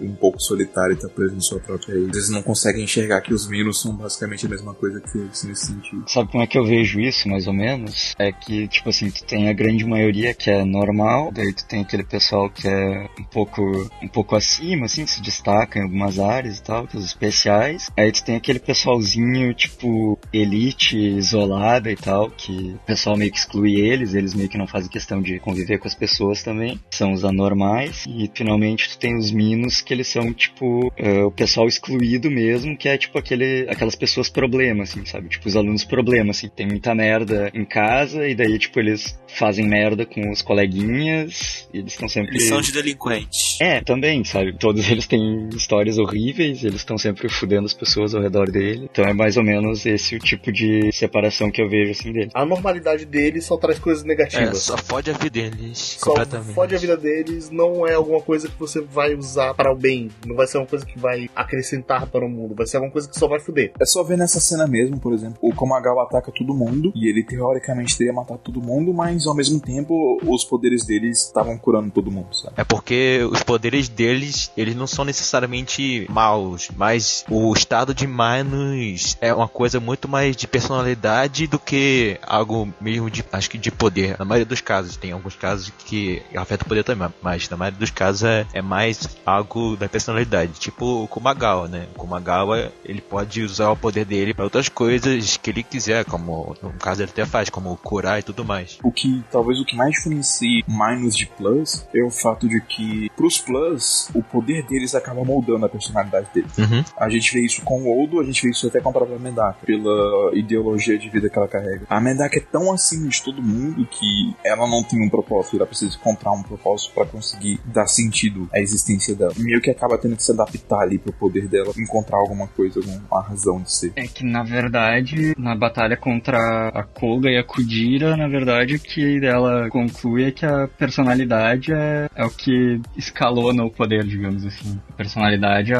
é um expoente. Não, sim, eu acho que a maneira como a personalidade deles evolui com o tempo vai alterar drasticamente os poderes dele e a maneira como eles lidam com os poderes dele. A gente vê isso, por exemplo, na, na luta do arco passado, do, dos trechos na luta da Medaka contra o, o cara dos dreads, porque ela luta com ele e pelo fato de que ele finalmente encontrou alguém que podia bater de frente com ele, ele superou uma barreira do, do próprio poder dele, sabe? Então, tipo, essa mudança de perspectiva e de personalidade dele mudou o poder dele. Só que ao mesmo tempo, essa mudança de perspectiva e de personalidade, ela é moldada pelo poder que ele tinha antes, sabe? Tipo, o poder diz muito mais respeito da personalidade desses personagens em si do que o poder do Minus de respeito, quer dizer, a personalidade dos Minus de respeito ao poder deles, porque pros Minus é o contrário. A personalidade deles dita muito mais o que o poder significa do que o contrário. Era mais isso que eu tava querendo dizer. Enquanto um tem os poderes evoluídos pela personalidade, o outro é justamente o contrário, a personalidade que vai mexer com os poderes dele. Eu não sei, eu, eu acho que os dois têm um, um misto disso. Porque... É, sim, é, é complexo. É difícil definir. É, assim, da forma mais óbvia é que, pelo menos na cabeça dos Minus, o que eles acreditam é que, cara, os poderes deles basicamente vão ser sempre nocivos e eles não vão tirar nenhum proveito benigno com aquilo. Mas falando aqui, uma coisa que eu acho bacana é tanto que a NASA, ela se torna uma Minus nessa brincadeira. Mas o dela é artificial. Sim, sim, mas o jeito que ela falou, ah, beleza, vamos tornar uma Minus artificial, foi basicamente pegando esse mesmo conceito. Conceito de, tá, essa porra aqui vai fuder.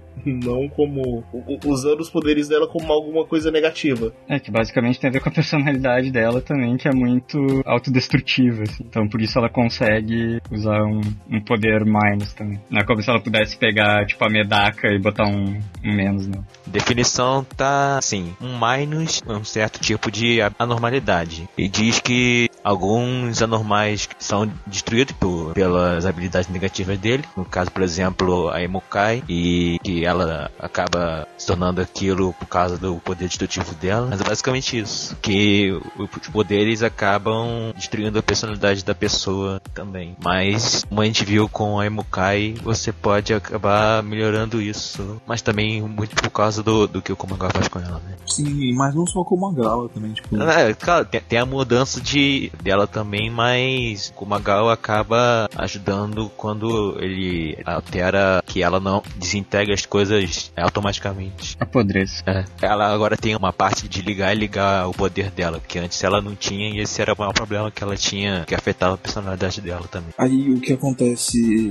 é que o Komangawa vai embora. Os motivos dele ter voltado ficam meio nublados, mas você, como leitor e todo mundo, imagina que tá aqui por causa da Medaka. Eis que num outro dia normal, quando a Medaka ia fazer um anúncio pra escola, o Komangawa aparece. Ele fala, opa, é impeachment, eu declaro um impeachment, e a gente descobre que ele é um golpista safado. É, ele tenta fazer um golpe pra tirar a Medaka do poder e terá com o conselho estudantil fudendo todo mundo ali, porque o objetivo dele, na superfície pelo menos, era destruir todas as elites e só sobrar gente como ele, gente normal e gente como ele. Transformar o Flexplan em algo que vai beneficiar os Minus, e ele quer se livrar de toda a elite do mundo. É, ele foi trazido pra lá, na verdade, pelo diretor pra tentar dar uma virada, já que os Abnormals foram derrotados pela Medaka e não iam dar continuidade, daí ele tentou por, com os Minus e tal. Só que daí com a Gawa, plot twist, ele resolveu que em vez de criar uma elite, ele ia, em vez de aumentar o nível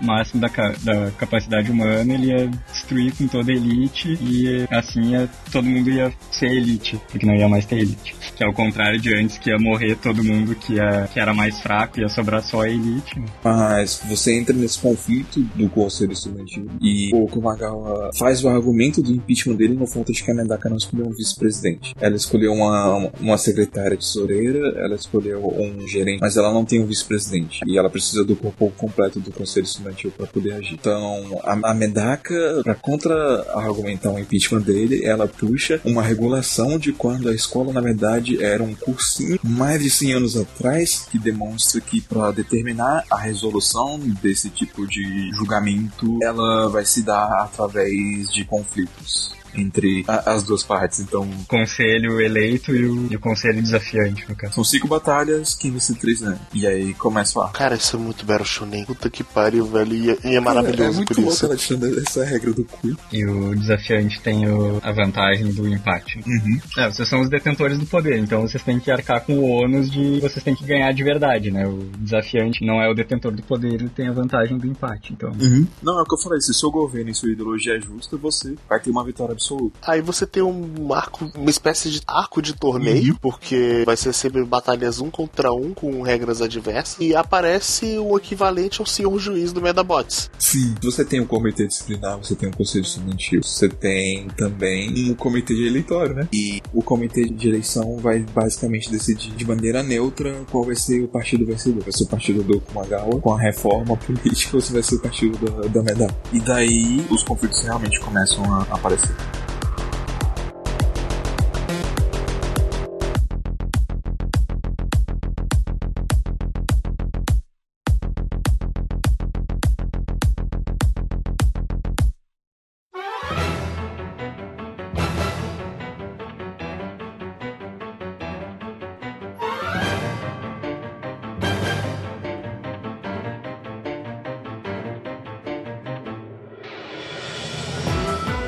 Cara, a batalha do Zenki contra o Kumagawa. Cara, eu, eu, eu acho que cada quadro que eu li da, daquela luta, eu tava, tipo, com o coração na mão. Sim, ela tem um certo senso de urgência, né? Ela tem que resolver rápido. A habilidade do Zenki, basicamente, era muito contra ele naquela situação. Tem isso, mas é, não penso só nisso, porque, tipo, o que cria a luta em si é muito tenso, porque, tipo, o Zenki tem um puta medo do Kumagawa. A gente viu isso antes, tipo, ele é a pessoa que mais sente medo do Kumagawa. Então, tipo, ele precisava encontrar um meio muito efetivo de lutar contra o Kumagawa, e ninguém, e ninguém tava esperando que o Kumagawa fosse decidir lutar logo contra o Zenki. Então, toda a situação que essa primeira luta gera é o Kumagawa basicamente criando um grande problema pro conselho da Medaka, porque ele queria se aproveitar psicologicamente dessa situação. Mas, ao mesmo tempo que tudo isso tá acontecendo, o Zenki consegue superar o medo dele pelo Kumagawa, encontrando uma outra forma de lutar. É, só pra colocar também, pontuar que, tipo, já é surpreendente que o, a batalha é Zenki contra Kumagawa, né? O Kumagawa era esperado pra batalha dos presidentes, e daí ele já quebra a expectativa se metendo na batalha de gerente de assuntos gerais, né? Porque as batalhas são feitas de acordo com o caso. Mas pro Kumagawa não é importante quem vai ser o presidente do conselho. Como ele sabe que o Zenki é quem mais tem medo dele, ele pega e já se joga de cara pra tocar o terror, né? E no caso, o Zenki, ele começa a lutar de olho fechado, né? Porque ele passou por um treinamento com, com a Kodira, e no, eles também estão em cima de uma superfície que ela, ela vai caindo, né? E no fundo tem um monte de cobra ultra venenosa, e se cair até lá, fudeu. Que no caso, é, antes disso foi sorteada, né? É, sim. Ela é sorteada pelo conselho... Não, no caso, é o comitê de eleição, não é não? Ah, sim, verdade. É o comitê de eleição. Mas de qualquer forma, o interessante da luta é que, tipo, apesar do plano do Zenki ter dado certo, o plano não deu tão certo assim. Então, as reviravoltas dessa luta são muito intensas, sabe? Sim. O pacing é muito bom. Eu acho que talvez essa seja a minha luta preferida de Medaka. E o interessante você escolher essa, porque essa batalha específica, logo depois dela, ele dá uma pequeno bait do que vai ser o próximo arco. Sim. Porque você encontra Edmo logo depois dessa batalha. Você não entende exatamente quem é ela e tudo mais, mas ela faz uma aparição bem ali depois. Sim, co- quando o Zenki morre. Uhum. Eu lembrei que o Zenki morre mais de cinco vezes no mangá. Ou Kumagawa... Ah não, o Kumagawa não morre tanto assim. Morre pra caramba também. O Kumagawa e o Zen- e o Zenki são os que mais morrem. É, ele, ele morre, ele contragiu ali na, naquele momento pós-morte, e ela meio que age como uma espécie de Deus Ex Machina, só que não sendo exatamente Deus Ex Machina, falando, não, beleza, é, você tem essa outra chance aqui, falou-se. E a gente não entende exatamente quem é ela ainda, mas a gente sabe que ela é um ser bem superior que deu uma chance pro Zenki e tem alguma ligação com tudo isso. A gente fica bem confuso naquele momento, mas tem uma palhinha do que pode ser o próximo arco por causa dela. Mas, voltando pra luta em si, tipo, é importante ver, tipo, o, o personagem do Zenki, ele é muito cheio de altos e baixos ao longo do mangá, sabe? Justamente pelo que a gente tinha falado antes, de que ele fica muito à sombra da Medaka. Esse momento em si, tipo, ele faz tanta coisa por ele mesmo, ele supera muita coisa. Primeiro que ele mostra o quão longe o esforço dele pode levar ele, sendo capaz de lutar com o Kumagawa. E porque a, a determinação dele é muito grande mesmo diante da reviravolta e do, do fato de que, tipo, ele tá morrendo de medo. E daí é aquela hora que ele decide, tipo, não, tá, eu vou acabar com essa merda.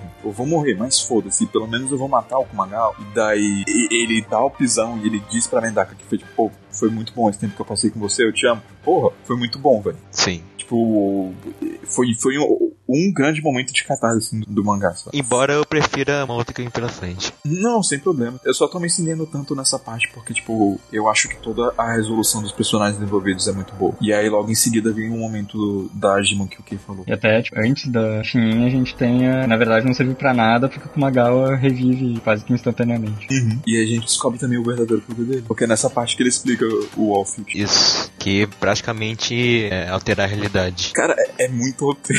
Cara, esse é um poder muito O P. Eu, eu tinha dificuldade de pensar em como eu lutar contra ele, porque, tipo, é absurdo. Tipo, eu posso transformar o que aconteceu em nada. O poder All Fiction, ele é um poder bem... Ele é bem conceitual e bem O P e reflete bem o que eu falei, tipo, é muito poder de Jojo. É muito um poder de um vilão, de um antagonista principal de Jojo. É uma coisa bem conceitual, é bem... Caralho, como assim? Como isso se aplica na prática? E você vê como é que é aplicado na prática e você fala, caralho. É, eu falei que era alteração da realidade, embora ainda seja isso, mas que basicamente como a Kava fala na hora é que o poder dele é negar as coisas da realidade e tudo mais. É mais ou menos isso. É, ele pega as coisas da realidade e transforma como se não fosse nada. Sim, negação da realidade, que é basicamente tu viver numa ficção, que é o all fiction. O peso da realidade como se fosse nada. Então, ah, suas feridas aqui, sua realidade não é nada aqui pra mim. Pá, aí pronto, não tem mais as feridas. É basicamente isso que ele faz. Ele não exatamente cura, ele apaga as coisas. Uhum. Eu acho você engra- engraçado você falar que esse poder é bem Jojo, mas tipo, pra mim esse poder é bem Nisio Isin, sabe? Tipo, Nisio Isin adora fazer essas brincadeiras que vão mexer com perspectiva e ter poderes que na verdade são determinados pela personalidade dos personagens. Os Mainos em si, eles são o que as aberrações são em Monogatari, por exemplo, sabe? É algo que di- distorce a realidade de alguma forma, mas ainda tá enraizada por um conceito. Eu não sei, não vejo tanta relação, assim,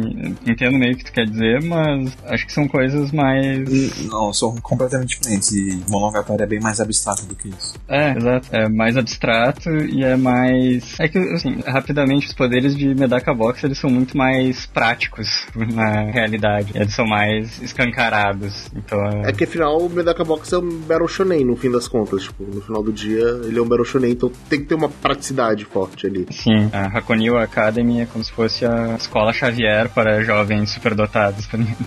É bem isso mesmo, só que com um velho mal intencionado. É, com é, um velho mal intencionado e com umas distorções ali de conceitos e vários twists. É a escola Xavier na época que o Magneto era o diretor. Além de tudo que acontece, você vê bastante do Kumagawa nessa parte, como ele é amedrontador, como os poderes dele, como ele, é, ele acaba sendo um vilão muito imponente. Você também acaba vendo como ele é uma pessoa muito fragilizada, como ele tem uma autoestima de merda do caralho, como uhum. ele se vê como um lixo, se vê muito desses aspectos da personalidade dele. Eu acho que você acaba não se torcendo pra ele, mas você acaba criando uma empatia pelo personagem. E acho que outra coisa também que é legal nessa parte é que quando ele tá falando sobre ele, ele acaba fazendo várias referências a outros heróis da Shonen Jump. É uma parte bem legal que, que mostra uma página inteira, ele fala e cita o mangá ao mesmo tempo, e essa parte em que ele fala sobre como ele é tão merda, mas que mesmo ele sendo tão merda, ele quer vencer. Uhum. O quanto ele nunca vai ser o protagonista, mas ele quer foder protagonistas. Tem todo esse discurso, tipo, é, eu sou um coadjuvante, eu sou um bosta, mas eu quero que tudo seja uma bosta também aqui, porque é essa que eu sou, that's how I roll. E tem esse comportamento autodestrutivo. Além de todo o lado do Zen, que com quem a gente já tinha criado um vínculo emocional ao longo do mangá todo, essa luta estabelece muito bem o personagem do Kumagawa, as inseguranças dele, a imponência dele, e ele fica subvertendo nossas expectativas a cada novo acontecimento, sabe? Tipo, quando a, a Gino traz o, o Zenkichi de volta, ela faz uma coisa que deixa o Kumagawa... Ele fica putaço. Justamente, e ele tá o tempo inteiro sorrindo. Quando ele fica putaço, você fica tipo, vai, que porra é essa? Dá medo de ver ele putaço. Alguma coisa deu muito errada ali. Tudo isso basicamente porque a Gino trouxe de volta a visão do Zenkichi que o Kumagawa tinha apagado. Caralho, velho, ele, ele realmente não gosta de quando as coisas não dão certo pra ele. Porque até então, mesmo que o Zenkichi tivesse feito a luta da empate, entre aspas, o Kumagawa tinha vencido porque tava vivo. recusa em que teria morrido por nada. Acaba gerando uma certa empatia com o Magawa. Tipo, a primeira vez que eu senti isso foi ainda nesse arco, mas é um pouco mais pra frente, porque nessa luta ainda, ainda achava ele muito escroto. Ah não, sim, eu ainda achava ele escroto nessa luta. A prime- o primeiro momento que rola algum sentimento positivo pra mim é quando ele diz que ele quer vencer, assim, então um pouco mais adiante. Uhum. Na verdade, o grande payoff que eu sinto nesse arco tá a uma ou duas batalhas mais à frente, que é a da Kujira. A da Kujira é a próxima já. Só uma última coisa que eu ia falar também é que quando o Zenith morre, a Medaka acaba também ficando completamente louca, quer matar o Kumagawa e aparece um monte de gente pra segurar ela, só isso, né? Sim, ela fica desesperada. Na verdade, uma coisa bem interessante que acontece é que a Medaka, ela tá querendo escapar logo disso, cara, ela não tá confortável com a situação, ela tá puta da vida, tanto que ela fala, é o seguinte, se você perder essa merda, vaza, vaza da escola, não, não quero saber de você. Some da minha frente e não manda notícias. É uma coisa bem diferente do que a Medaka fazia até então. E eu acho que uma outra pra mim engraçada é que, tipo, só o Zen que a gente não percebe o quanto que a Medaka ama ele. Que, tipo, por mais que ela tenha a reação de abraçar todo mundo e que fazer que todo mundo faça parte do mesmo rolê e ajudar todo mundo e etcétera, a maneira como ela reage ao Zenki se fudendo é completamente diferente da maneira como ela reage pra todo mundo. É que os momentos em que ela libera as emoções em relação ao Zenki, o Zenki tá sempre em estado de quase morte, tá ligado? Então ele não percebe. É, faz sentido.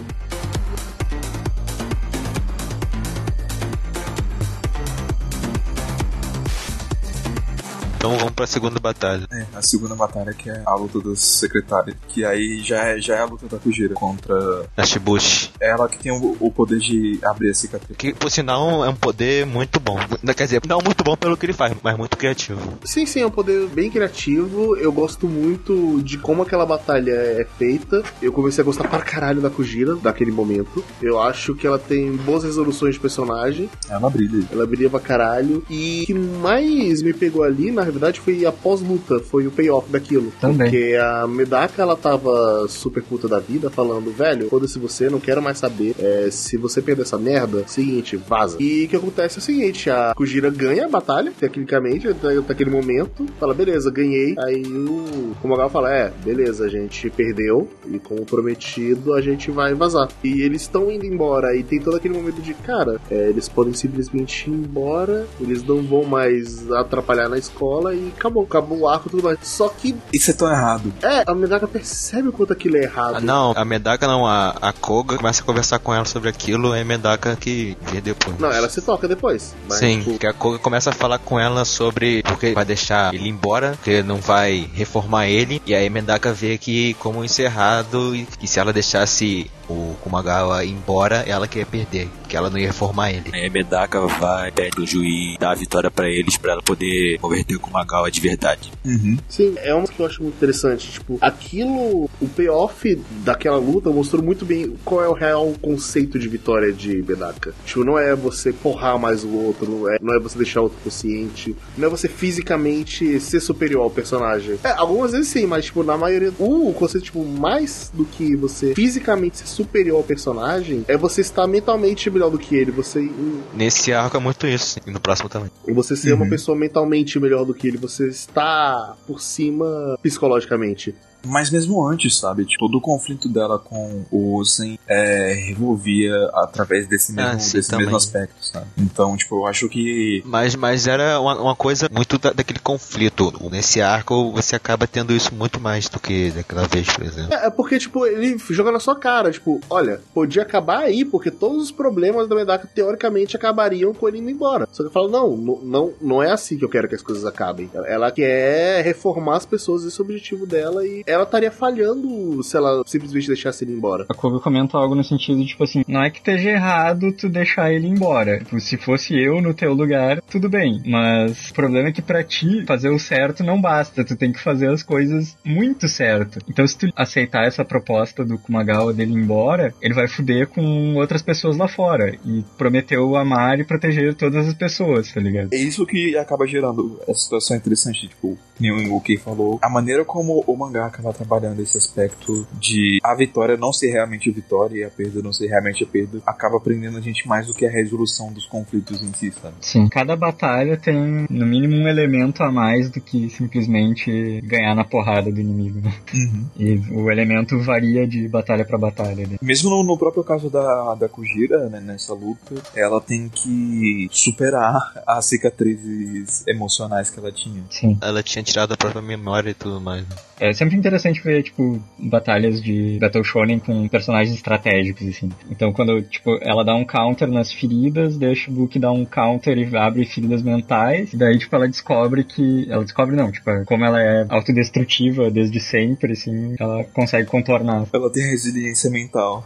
Ela acaba desenvolvendo um minus daí com isso. E, no final das contas, eles perdem. Eles perdem pra não perder. Sim, que antes tinha ganhado. Aí a, a Kujira tinha, tinha tirado... Sei lá, eles dão uma desculpa lá, mas... Eles dão uma desculpa e falam, é, a gente perdeu. Ela vai continuar esse rolê aqui, porque não foi vitória. A regra dessa batalha era que tinha que... Tirar a roupa do tirar oponente. Tirar a roupa completamente do oponente. E daí, tipo, ah, é, a Kujira tinha ganho, porque ela tirou a roupa da Shibuki. E daí ela pegou e ela se entregou, que ela, ela disse lá que ela tinha tirado toda a roupa uma hora de propósito, antes da Shibuki. Uhum. Eu só não lembro se ela tinha feito mesmo isso ou não, ou se ela só, tipo, ah, tá, não tinha roupa assim. Pelo que mostrou, ela tinha ficado de calcinha, mas pode ter sido no entre quadros, digamos assim, que não é o nosso podcast, né? E aí a gente parte pra terceira luta. Daí Mokai, o Kumagawa, de novo, contra o Kizenkichi. E a Hitoyoshi Sensei. Tinha, tem toda a questão do bracelete explosivo. Uhum. E, e por sinal, eles estão num lugar cheio de planta. O que deixa o poder da Mokai mais O P. Nesse ponto da história, a Mokai já pode controlar o poder dela à vontade? Magawa deu um buff nela nesse momento. Importante dizer também que ela tinha se apaixonado pelo Zenkichi, né? Depois sofreu uma desilusão amorosa. Com o maior texto da história do mangá. É muito excessivo, velho. Eu vou te falar que eu não li tudo, não. Eu li... eu li tudo. Eu li tudo pela segunda vez. Na, na primeira eu pulei. Não, eu tava lendo pela primeira vez. Eu falei, cara, eu, eu entendi a mensagem. Eu queria ver o que diabos ela tava falando aquela porra toda. Eu queria sofrer o que o Zenkichi sofreu. Imagina dessa cena no anime. Ou eles iam acelerar o tempo pra mostrar que ela passou muito tempo lá. Ah, eu imaginei isso sendo acelerado. O que, que é o recurso narrativo que já foi usado bastante vezes, inclusive. Eu lembro de alguns animes que fizeram isso. Em um mangá, não. Eu acho que perde um pouco o impacto do, do excesso, sabe? Sim. Porque, tipo... Fa- faz mais sentido no mangá, sim. Acelerar é só uma piada sem graça, sabe? Agora, quando você tem aquele textão gigante na tua cara, você fica tipo, velho, que porra é essa?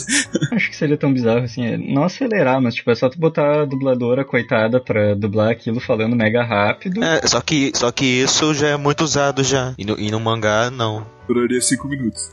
Enfim. O que vocês acham da mãe do Zenkichi? Eu gosto dela. Eu, eu acho uma personagem maneira, só que, sei lá, eu, eu não consegui sentir tanto feeling dela, eu não consegui me apegar tanto a ela, mas como personagem eu acho ela bem legal. Uh, mesma coisa. Eu acho interessante que Medaka respeita ela pra caralho, porque, tipo, ela, ela fecha o decote da Medaka e a Medaka fica com o decote fechado pelo o resto, resto do arco. Cara, cara, eu acho isso muito genial. Tipo, ela, não, não. A Medaka, aquela personagem que, tipo, era totalmente exibicionista o tempo todo. Chega lá, não, não, vou costurar essa porra aqui. E o resto do arco ela tá lá com o negócio costurado. Sim. Inclusive, tipo, eles trocam de uniforme nesse arco aí, pra uniforme de batalha especial lá, e ela faz um uniforme com decote fechado de novo. De todas as batalhas, eu acho que essa foi a que eu menos estava envolvido. É mentira, a próxima batalha foi a que eu menos estava envolvido. Essa aqui, a batalha em si, eu acho bem ruim, assim, só o desfecho dela que vale a pena. A da Kujira ainda é interessante. O da Kujira, eu mesmo. Gosto muito mais do payoff, só que a batalha eu acho bem interessante, eu acho bem legal. Só que essa eu não gosto tanto da batalha, só que o payoff pra mim valeu a pena. É porque... Nesse ponto a gente vê, tipo, o personagem da Mokai é muito bom. Eu gosto pra caralho da Mokai, sabe? Então, tipo, ver o Zenkichi confrontando ela e fazendo ela se dar conta do valor que ela tem como uma pessoa e, tipo, que ela não precisa se preocupar tanto assim com as características negativas dela foi bem legal pra mim, sabe? Tipo, e eu acho que o Nisio trabalhou bem a, o build-up de, de todo esse conflito desde antes, quando ele fez a Mokai se apaixonar pelo Zenkichi, depois se desiludir e aí agora encontrando de novo algum propósito em simplesmente, sabe, tentar se aproximar das pessoas e fazer amigos e etcétera. Sim. Uma coisa que fiquei na minha cabeça agora, o Pedro falou que não é essa a luta que ele menos sentiu envolvido, mas sim a próxima. Eu vou te falar que eu não lembro qual era a próxima luta. É o Hinokage versus o outro carinha lá de óculos. Inclusive, eu achei mal falou do Hinokage, mas a gente fala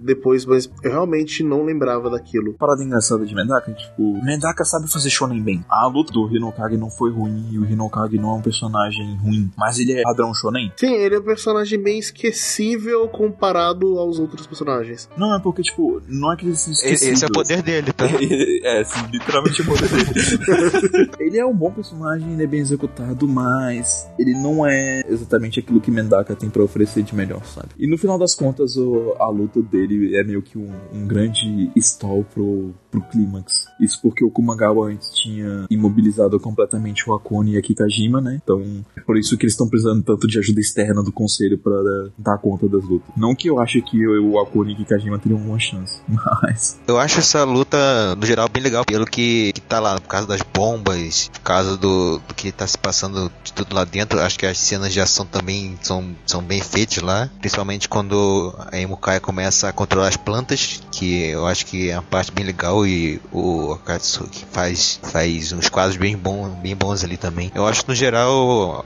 uma batalha bem boa por causa disso também. É, não só pela batalha, mas pelo... Eu senti, na época, tanto na primeira vez quanto na segunda vez, um senso de urgência por causa das bombas, que aquilo acabou me pegando muito, tanto quanto a primeira batalha. Ah, sim, o, o senso de urgência das bombas eu também concordo que, tipo, me pegou, porque acaba que a gente nunca sabe o que esperar de Medaka exatamente, sabe? Então, de uma forma ou de outra, você sente que ele tá todo mundo em perigo. E o Kumagawa, do jeito que ele é, ele ia foder todo mundo, foda-se. Na verdade, ele tava feliz pela possibilidade de foder o Zenchi. Sim, e como as bombas estavam, acho que presas no pulso deles, ou alguma coisa assim, todo tempo eu ficava pensando como eles iam se soltar e tudo mais. E na hora que o Kumagawa, ele acaba com a chave, alguma coisa assim, puta que pariu. Ele faz o buraco da chave se transformar em nada.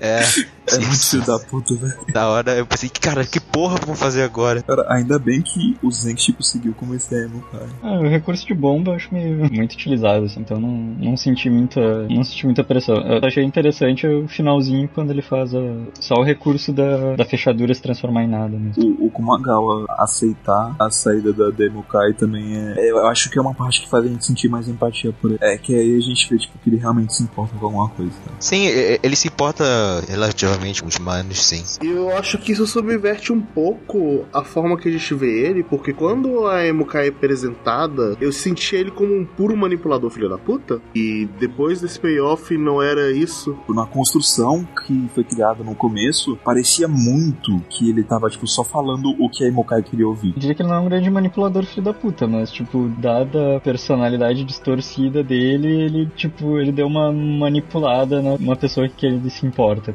Sim, mas não era só isso, sabe? Tipo, você vê que, tipo, tinha alguma verdade nas coisas que ele tava falando. Tinha algo mais ali. Ele não tava só mentindo descaradamente pra fazer ela ficar do lado dele. Ele realmente prezava por ela. Tá, não tem como dizer que isso é positivo, mas, tipo, seria como tu tenta influenciar um amigo teu de alguma maneira, só que, tipo, como ele tem uma personalidade distorcida pra caralho, ele acaba dando um passo além, assim. Mas não, não que ele queira ser um filho da puta com ela. Ele quer ser uma pessoa legal pros meninos. A gente tem a batalha do vice-presidente, que é a menos importante, é, é interessante, mas aqui eu, eu falei antes, né, só o shonen bem executado. E ela em si não tem muito payoff, além do payoff pro vice-presidente e pros personagens envolvidos, mas pro arco em si eu não diria que ela é muito importante, além de simplesmente aguardar um pouquinho de tempo, sabe, antes do grande clímax, porque logo depois dela, aí volta o Kumagawa com o poder antigo dele, e aí a porra fica séria. Sim, essa é a minha batalha favorita. Essa batalha, ela é muito, muito, muito,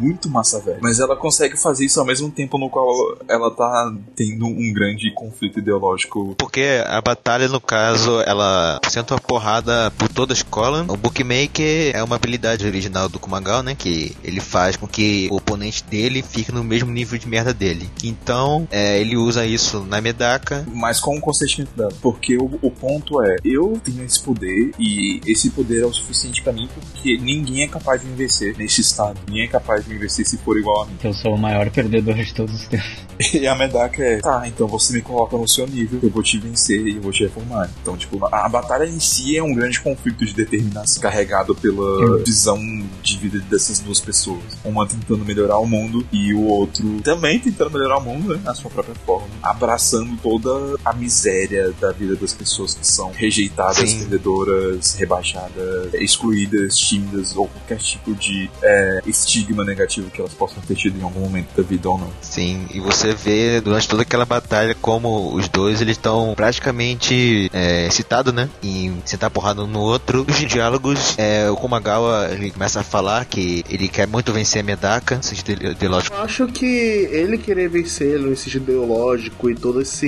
coisa de a vitória, ela é muito subjetiva, é, é tão forte, mas tão forte nesse final de arco que basicamente a última batalha, a, a regra é o seguinte, cara, você só perde se você se dedicar como perdedor. Se você disser eu perdi. Se você falar eu perdi, mas caso você não admita a derrota, você não perdeu. O ponto, tipo, é o Komagawa, ele vê os inimigos da Medaka torcendo por ela. Aí ele fica, tipo, véi, ele acha que são os amigos dela. Não, não, não são. São todas as pessoas que já lutaram contra ela, que não necessariamente estão do lado dela, mas essas pessoas estão torcendo pela Medaka ainda assim. Quem tá apoiando ela são os dois por cento que votaram contra, né? Sim, então tipo, aí você quebra a ideologia do, do Komagawa, quando os rejeitados, os perdedores estão torcendo pela Medaka, isso quebra ele. Uhum. O que eu ia falar é que pelo fato de que os dois estão no mesmo nível, isso acaba se tornando muito mais uma batalha de orgulho do que algo mais físico, né? Porque antes de cada um, nenhum dos dois admitir, aquela batalha vai ficar ali a vida toda, mas o primeiro que vê alguma coisa, o primeiro que, que aceitar, né, que perdeu e tirar um pouco do orgulho, e vai acabar perdendo,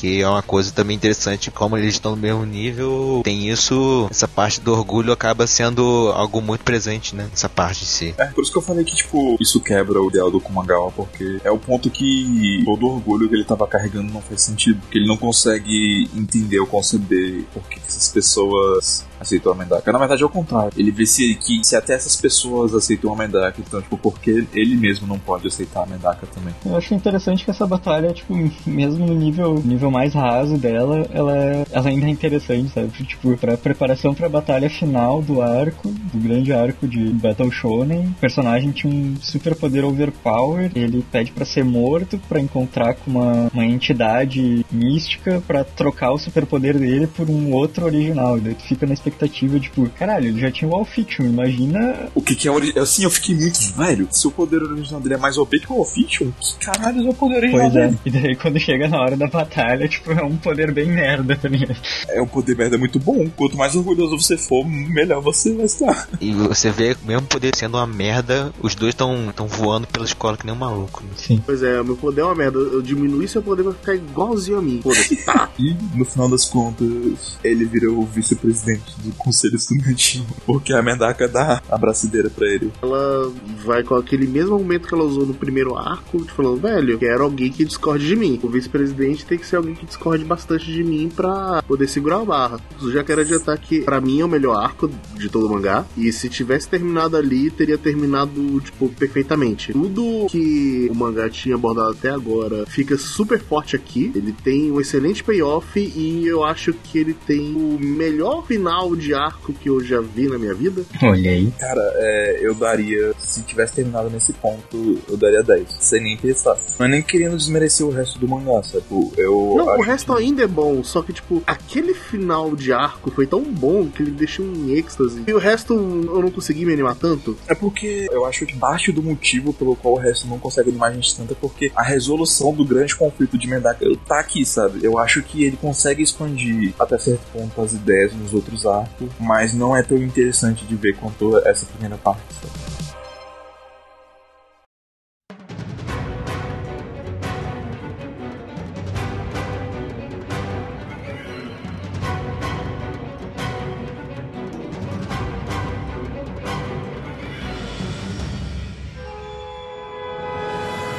O arco do sucessor da Medaka. É o arco dos Not Equals. O importante é que, tipo, a Jimon apareceu. Tô lembrando das habilidades dela. Todas. Qual habilidade ela não tem? Literalmente todas. todas. Ela tem todas as habilidades. Aqui a gente também tem uma introdução muito boa da Admu, quando ela aparece pela primeira vez dentro da sala do conselho, né? Tá o Zenkt, tá um monte de gente. A Medaka não tá lá, né? Por motivos óbvios. E aí a gente vê muito, né, da visão dela, de como ela vê aquilo tudo. É, e como ela também é muito imponente. Então também acho muito legal como, assim como no arco do Kumagawa, o vilão, entre aspas, no caso aqui, tem uma introdução dessa mesma forma.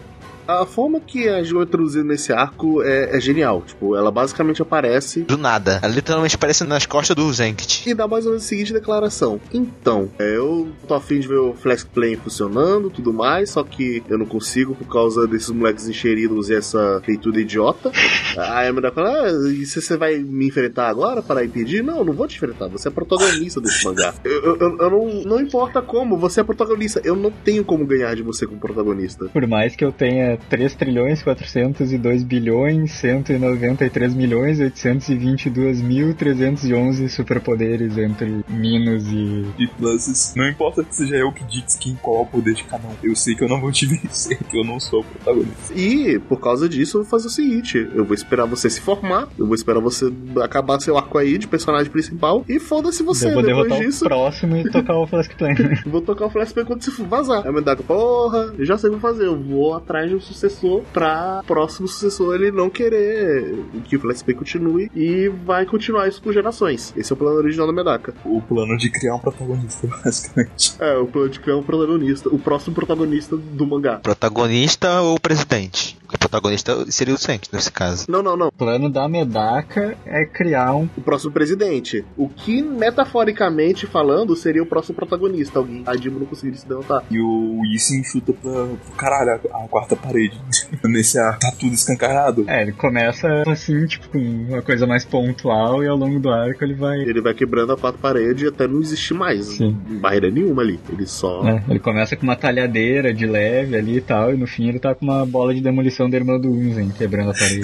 No fim, os próprios personagens estão questionando se eles são do mangá ou não. É muito louco isso. É incrível que isso tudo é de uma forma bem escrita e plausível, por assim dizer. Você compra aquilo e mesmo ele quebrando a quarta parede completamente, você tá imerso? Parece que ainda assim é dentro daquele mundo. A forma que eles usam os diálogos quebrando a quarta parede faz sentido pro mundo de Medaka. A própria narrativa embasa a origem do mundo como se fosse isso mesmo. Então, tá tudo muito bem ligado e integrado. Aí você começa a ver as coisas através de outras perspectivas. E você vê que... por que a Ajum queria tocar o Fast Pen? Por que ela queria criar o ser humano perfeito? Ela viveu milhares de anos em busca de alguma coisa, de, de um propósito. E durante todo esse tempo em que ela teve vida, ela tava entediada. E se ela conseguisse criar o ser humano perfeito, ela sentia que ela conseguiria se entreter um pouco e encontrar algum propósito pra vida dela. E aí depois ela poderia deixar de existir. Mas a ideia é essa. Ela quer fazer isso, mas ela não vai convencer o Zenkichi falando isso. Ela precisa dar bons motivos pra que o Zenkichi concorde com ela. E por que, que o Zenkichi é importante? Porque desde o começo do mangá, ele é o deuteragonista da Medaka. Ele foi sempre quem esteve junto da Medaka. Então não importa, tipo, quem são os sucessores que a Medaka vai apontar, ele é o que mais tem potencial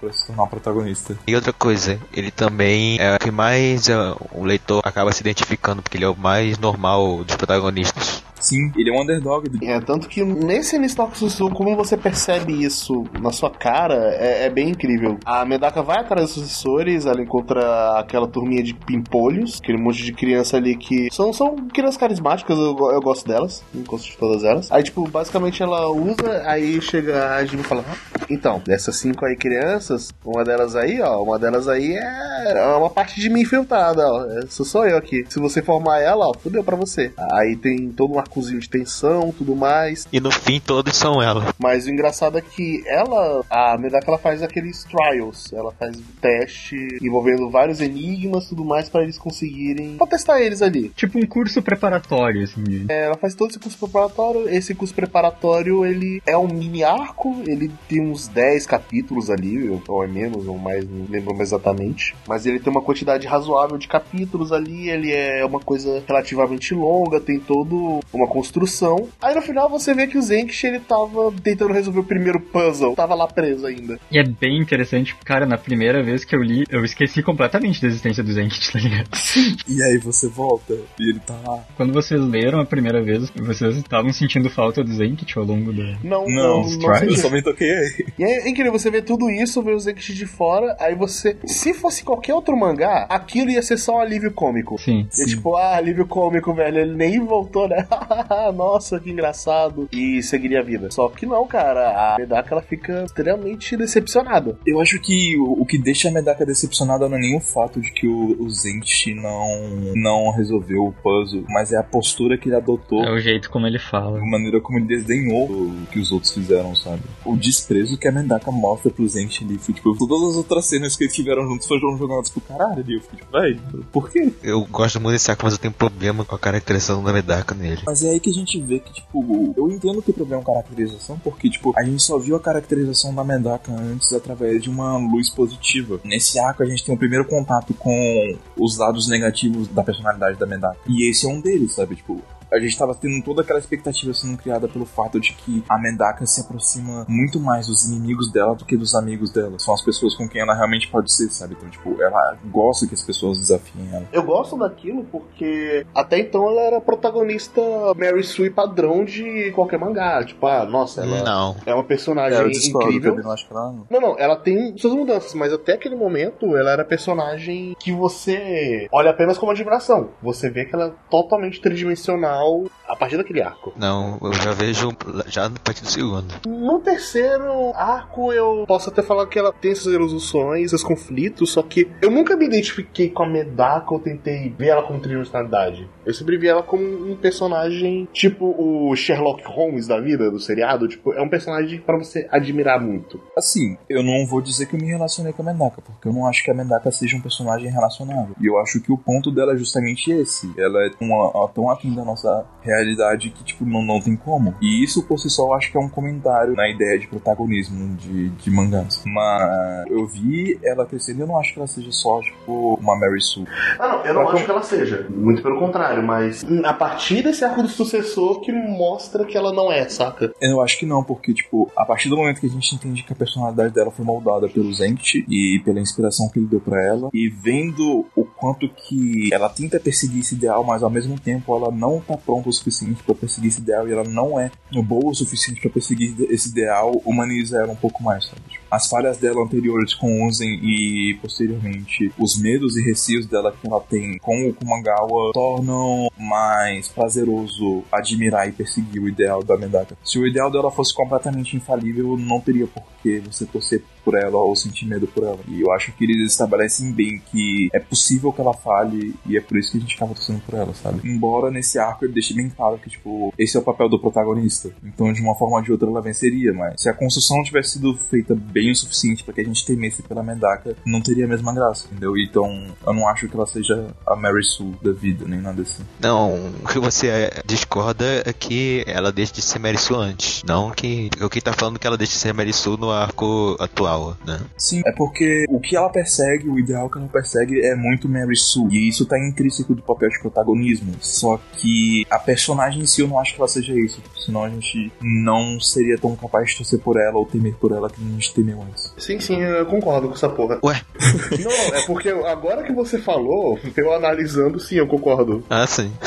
Eu achei estranho. Mas é um personagem complexo, sabe? Eu acho que dá pra facilmente uhum. se confundir ou ter essa sensação. Mas eu concordo com você de que ela não é relacionável. Eu acho o contrário. Eu só não acho que ela seja unidimensional. Você acha ela relacionável? Eu acho ela relacionável em alguns pontos, principalmente depois desse arco, porque muito das questões dela, tipo, ah, você é tão diferente nesses aspectos e a forma como ela reage, não que necessariamente todo mundo é alguém aquém da humanidade, todo mundo, mas se você estivesse na situação dela, você provavelmente seria, pensaria como ela, ou ou você teria algumas reações parecidas com ela se você estivesse naquela mesma situação? Provavelmente, se nós tivéssemos uma situação como ela, ninguém aqui é super aquém da humanidade, acho que todo mundo aqui é um ser humano normal, só que se a gente fosse super especial, que nem a Medaka, provavelmente a gente teria coisas bem parecidas com ela. Sim, eu falo que eu me relaciono com ela porque, bom, eu acabo me relacionando com um monte de personagem, mas desde que teve a revelação do passado dela e tudo mais no, no segundo arco, quer dizer, eu, eu sempre gostei da Medaka desde o começo, mas a partir do segundo arco, de quando começa a ter uma exploração da relação dela com o Zenkt e mostra um pouco do passado dela, eu acabei me relacionando bastante com a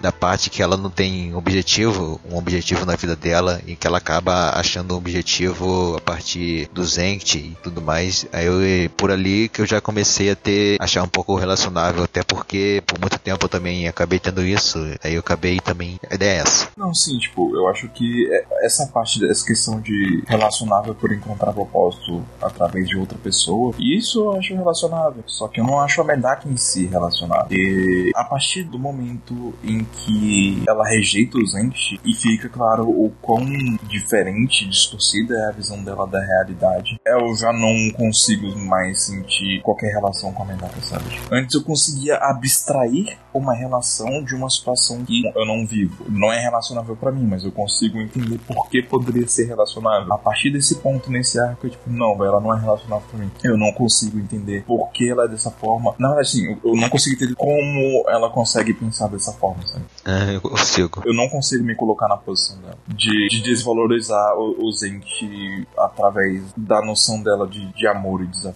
de excitação. É estranho, eu não consigo. Entendi, mas tipo, uma coisa que a gente citou agora, ela conseguiu os ideais dela a partir de outra pessoa. Esse arco mostra o quão nocivo isso é, quão nocivo isso acabou sendo pra ela, no fim das contas, porque até o momento a gente olhava aquilo como... O, o mangá parecia tratar aquilo de certa forma como uma coisa bonita, tipo, nossa, é uma relação bonita. Não cem por cento, porque você vê algumas coisas meio tipo, é, só que nunca parecia tão explícito. E nesse arco mostra o quão realmente foi nocivo isso pra ela. Eu sempre havia um certo desconforto no fato de que a Medaka não tinha encontrado um propósito por si só, sabe? Tem questão também, tipo, gente, ela encontrou um propósito com dois anos de idade, né?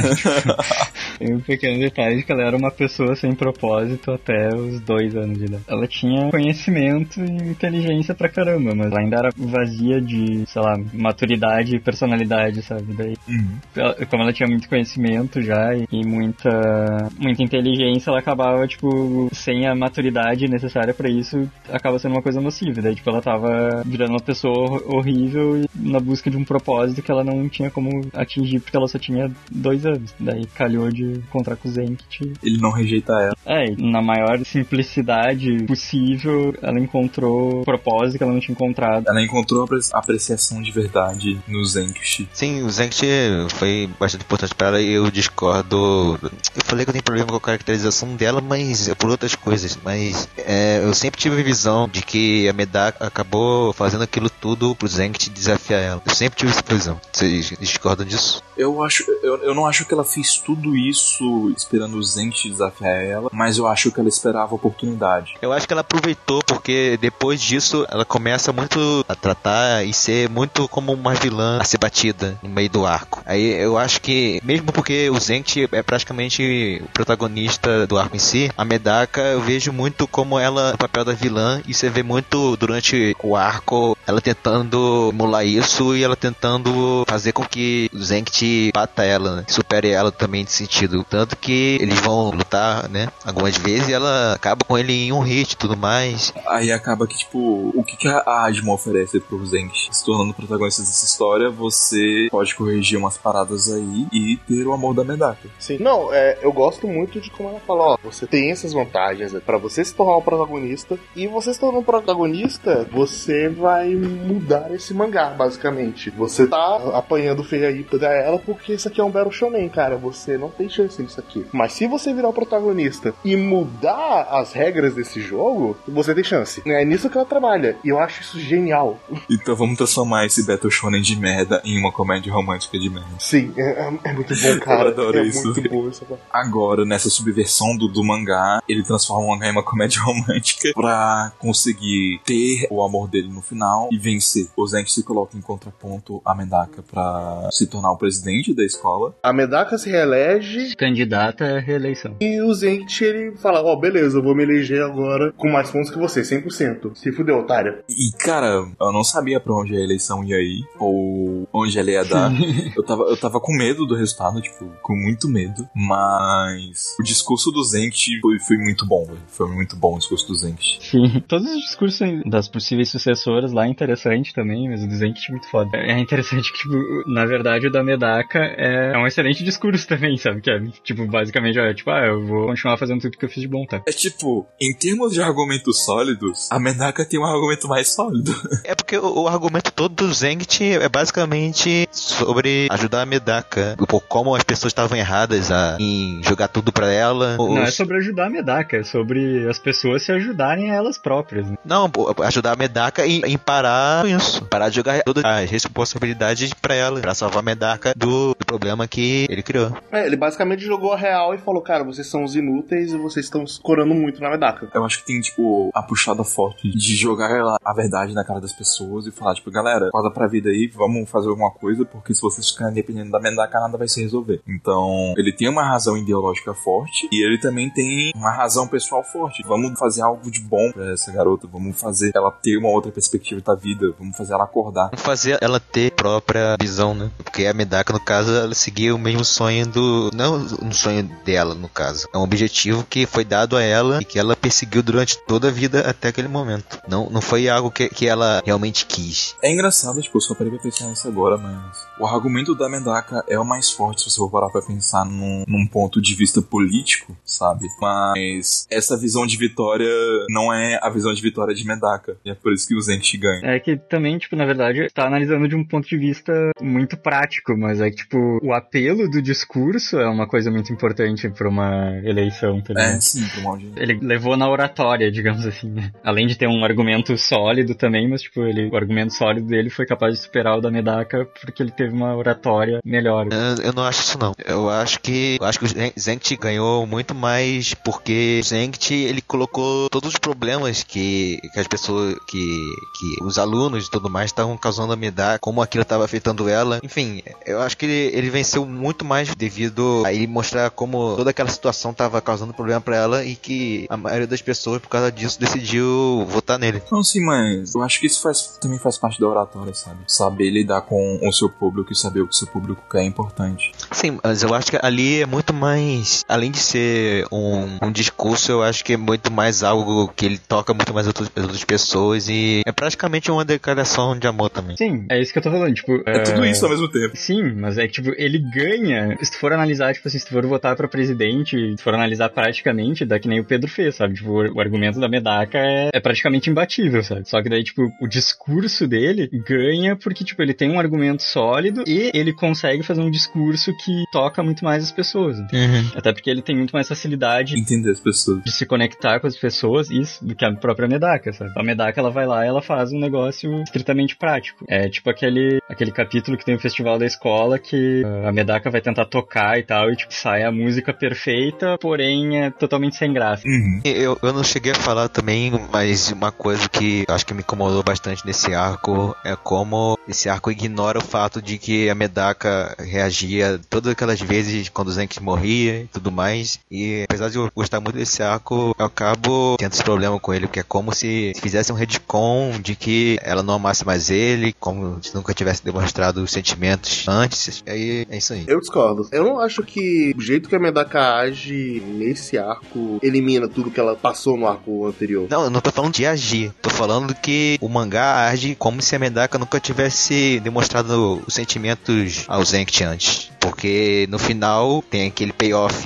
que ela diz que se apaixona por ele, ou, ou mesmo durante o próprio arco, e sei lá, eu, eu não acho que condiz com o que foi apresentado antes. É, eu, eu acho que, sei lá, é, é um momento de fase da vida dela onde ela percebeu o Zenchi de fato, porque antes ela talvez só olhasse uma versão idealizada dele, tanto que ela teve toda aquela decepção, que é uma coisa totalmente que o Zenchi faria, só que ela não notou. É, mas é, ela não se decepcionou, eu acho que você tá confundindo, ela não se decepcionou com algo normal, assim, sabe? Ela não se decepcionou porque ele não resolveu o quebra-cabeça. Sim, mas ele, desde o início, ele tinha essas coisas de, por exemplo, ela, é porque ele desdenhou daquilo, desdenhou dos outros e meio que saiu jogando uma desculpa. Mas ele já tinha feito isso antes, tá ligado? Mas ela não percebia. Aquele momento foi um tapa na cara dela que mudou um pouco da relação deles. Ah, sim. E ela notou os entes de verdade no payoff do arco final. É porque, sei lá, eu sinto como se tivessem ignorado essas partes que tinha mostrado antes. Não que me incomode tanto, assim, pra eu não gostar do arco, mas é algo que eu li, nas três vezes que eu li, sempre incomodou um pouco. Eu não acho que ignore os acontecimentos do passado, porque ele... relacionamento não tem que ser necessariamente uma... sempre numa mesma direção e sentido, assim. Rolou uma determinada situação que desencadeou um afastamento por parte da Medaka, assim. Foi uma decepção grande pra ela e rolou um afastamento. Em paralelo a isso, ainda tem o fato de que a Shin-san tá fazendo a, as partes dela cercarem a Medaka o tempo inteiro, tentando conspirar pra que ela se perca no caminho, digamos. Sim, eu, eu, eu tenho toda essa parte. Desculpa eu estar até fazendo uma discussão imbecil dessa, mas... Não, é uma boa discussão. É algo que eu sempre, sempre acabei sentindo. Mas sabe o que eu acho? Isso tá um pouco relacionado ao que eu falei antes, de que a Medaka não é relacionável. E eu acho que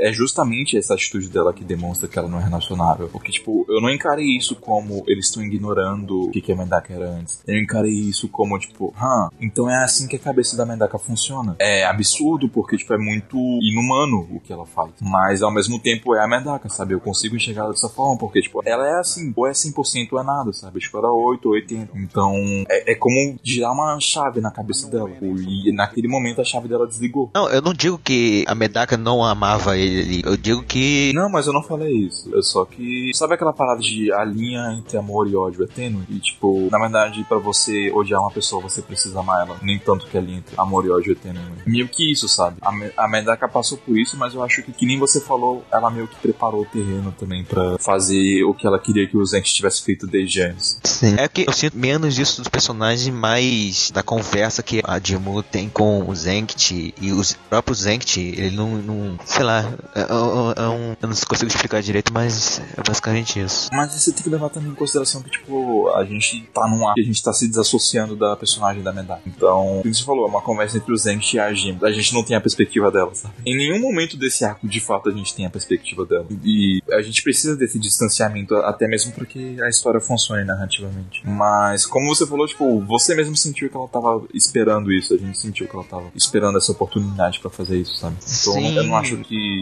isso... Se ela tava esperando isso, eu não acho que seja ignorar, simplesmente. Sim, sim, mas acho que o que ele quer mais dizer é que, tipo, esse arco ele desconstrói muito os personagens, ele desconstrói pra caralho muita coisa que a gente percebe. E, basicamente, a percepção que a gente tem de Medaka anteriormente é uma percepção diferente da Medaka que a gente tem nesse arco. Ela é outra Medaka, praticamente. Sim. Você vê essa Medaka chegando, faz todo sentido, toda a construção dela. Mas ela é a mesma Medaka. Você olhando, você fala, cara, é outra personagem. Você sente que, tipo, ela tá diferente. Com aquele distanciamento e mostrando esses outros pontos, você vê que ela não é a mesma pessoa que você achava ser. Como o Pedro disse, rola um distanciamento nesse arco inteiro da Medaka. A gente, no mangá inteiro, a gente tá próximo da Medaka, entende? A gente tá sempre do lado da Medaka, a não ser no breve período do arco dos treze, quando ela sofreu a lavagem cerebral. Mas fora isso, a gente tá sempre do lado da Medaka e tal. Se tu for observar, a Medaka, na verdade, ela sempre trata o Zenkichi meio que como um capacho que ela traz de arrasto, exceto nas partes onde ele quase morre e tal. Só que daí, tipo, é o baque emocional do momento que o cara quase morre, porque daí, tipo, ela meio que não consegue controlar as emoções dela. Porque, em geral, ela se comporta de maneira muito mais comedida e racional, tratando ele como secretário de assuntos gerais, apesar de falar o discursinho de ah, você é meu amigo de infância, não precisa ter vergonha, blá blá blá, porque ela foi rejeitada quando ela tinha dois anos de idade, o amor dela especificamente pelo Zenki. Então ela trata de forma racional, a não ser quando as emoções dela estouram muito. E nesse arco específico, a gente começa a ver, a gente não tá mais do lado dela, a gente tá desde o começo do arco vendo ela mais ao longe, porque ela é a boss dos Trials, depois ela é a rival da eleição, etcétera. E ainda por cima, paralelo a isso, tu tem, tipo, durante os Trials mesmo, tá, a Jimo tá direto conversando e metendo pilha na cabeça dela. Então, eu acho que pode ter também a influência de... A Medaka já é, tipo, uma, praticamente uma sobre-humana, e daí ela tá tendo muito mais contato agora com, com a Not Equal, entidade bizarra, super não-humana, tá ligado? Daí soma-se a isso ainda a decepção com a atitude do Zenkichi, acontece esse afastamento natural. Então, sei lá, eu acho que é, de certa forma é uma quebra, mas eu não acho que seja... Como é que eu posso dizer? Eu consigo comprar, entende? Não, eu não tenho nenhum problema com isso, não. Como eu falei, é que o, o mangá em si, ele parece que não reconhece que aquilo aconteceu antes, ele não co- coloca um argumento que aquilo aconteceu antes, mas enfim, deixa isso pra lá, senão a gente vai ficar nessa vida toda. E fica bem incerto, assim, tá, como é que vai terminar esse arco? E puta que pariu, ele termina de uma forma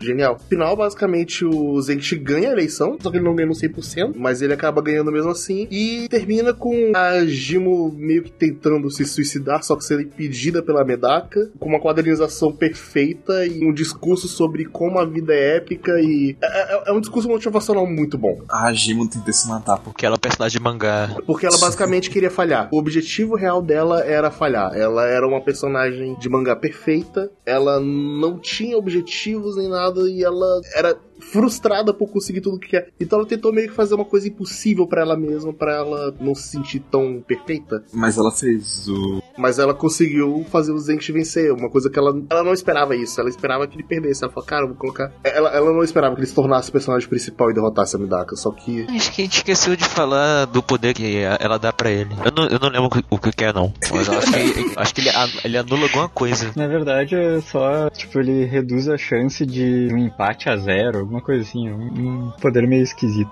É, não, ele impede a existência de qualquer casualidade. É, ou seja, não existe sorte. É, ele anula a influência do fator sorte, assim. Ou seja, o protagonismo da Medaka. É por isso que eu acho que, que é importante, porque que é praticamente uma quebra de quarta-parede isso. Sim. Aliás, inclusive, se você for parar pra pensar, o motivo pelo qual a Medaka venceu o Komagawa foi porque o Akune e a Kikajima trouxeram a galera pro telhado, porque senão aquela Sim. luta ia continuar pra sempre. E o empate a Medaka perdia, né? E é muito legal também, é muito legal você ver como que você ser o protagonista é que vai você vencer. A Medaka perdeu por cem por cento e a gente descobre tudo isso da Jimo, que ela queria perder, ela queria falhar, só que ela não consegue falhar. E é, é uma resolução bem... No começo desse capítulo, você vê toda a história da Jimo, tudo aquilo é muito bizarro. Como faz aquela introdução lá e depois começa, volta pro, pro presente e a Medaka segurando o braço dela. É muito, muito louco aquilo. Eu adoro aquela imagem, puta que pariu, daria puta wallpaper, tirasse todos os textos e caralho. A gente não falou tudo da arte, velho, mas a arte desse mangá, de fato, eu, eu gosto muito. Então, quando sim, o que tava falando lá do, do capítulo cento e quarenta e eu tava olhando a quadrinização, tava tipo, porra. E eu também dei uma pulada lá pra ver, ver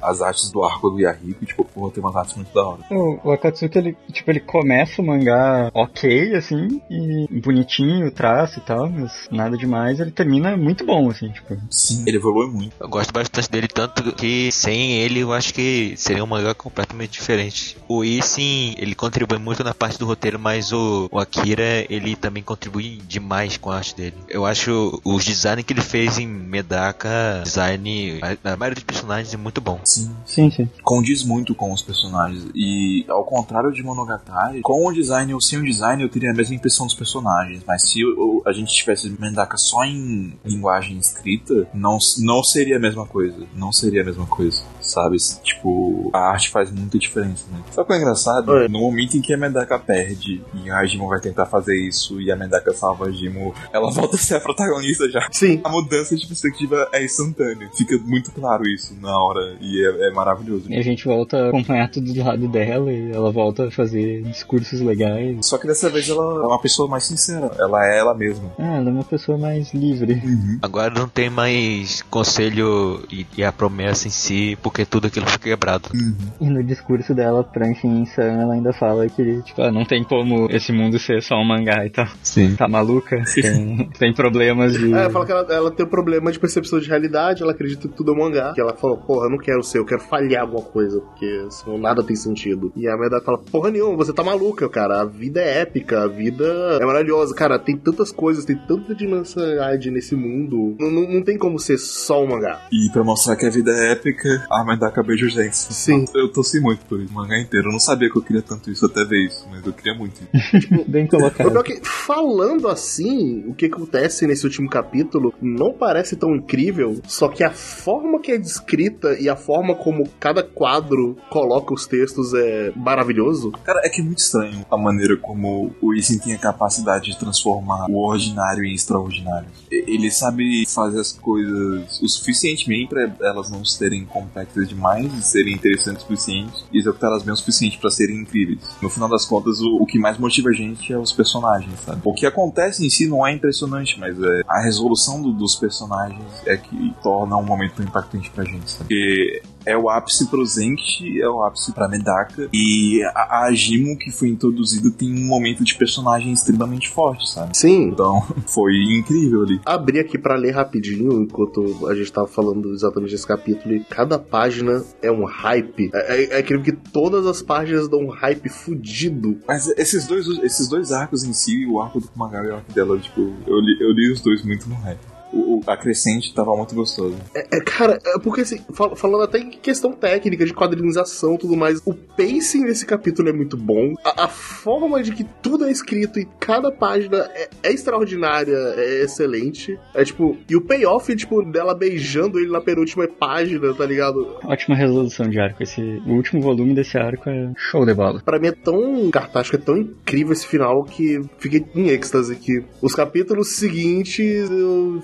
Eu não acho os outros dois arcos ruins, necessariamente. Eles são bons. Só que, apesar deles terem coisas interessantes, eu não fiquei tão engajado. É que no arco do casamento, como cada arco tem a introdução de um novo tipo de personagem, digamos assim, um novo tipo de superpoder e tal, tipo, e o desse arco é bem... É muito sobre as batalhas com esses com os styles e tal. E é, fica meio zoado pra gente ver isso traduzido. Então, tipo assim, as batalhas em si são... Elas seriam, digamos, tão importantes quanto no arco dos Minos, uh, só que elas são um tipo de batalha envolvendo linguagem, e daí isso é um problema na tradução. A gente acaba... É, a gente perde muita coisa. Tudo parece meio qualquer coisa e meio boring, tanto faz. O que não é. É, não, sim, eu também não acho que seja. Mas eu acho que a gente sofre pela tradução. Sim, eu acho que aquilo é muito coisa do Nisio. Demais. Ele faz muito aquilo em Monogatari o tempo todo, né? É, nesse arco é praticamente toda a base do, do poder, toda a base das batalhas e tudo mais é baseado nas skills e em como aquilo é feito. Isso é, é muito foda. Mas, como a gente não sabe japonês, a gente acaba ficando perdido nisso tudo. Mas, apesar disso tudo,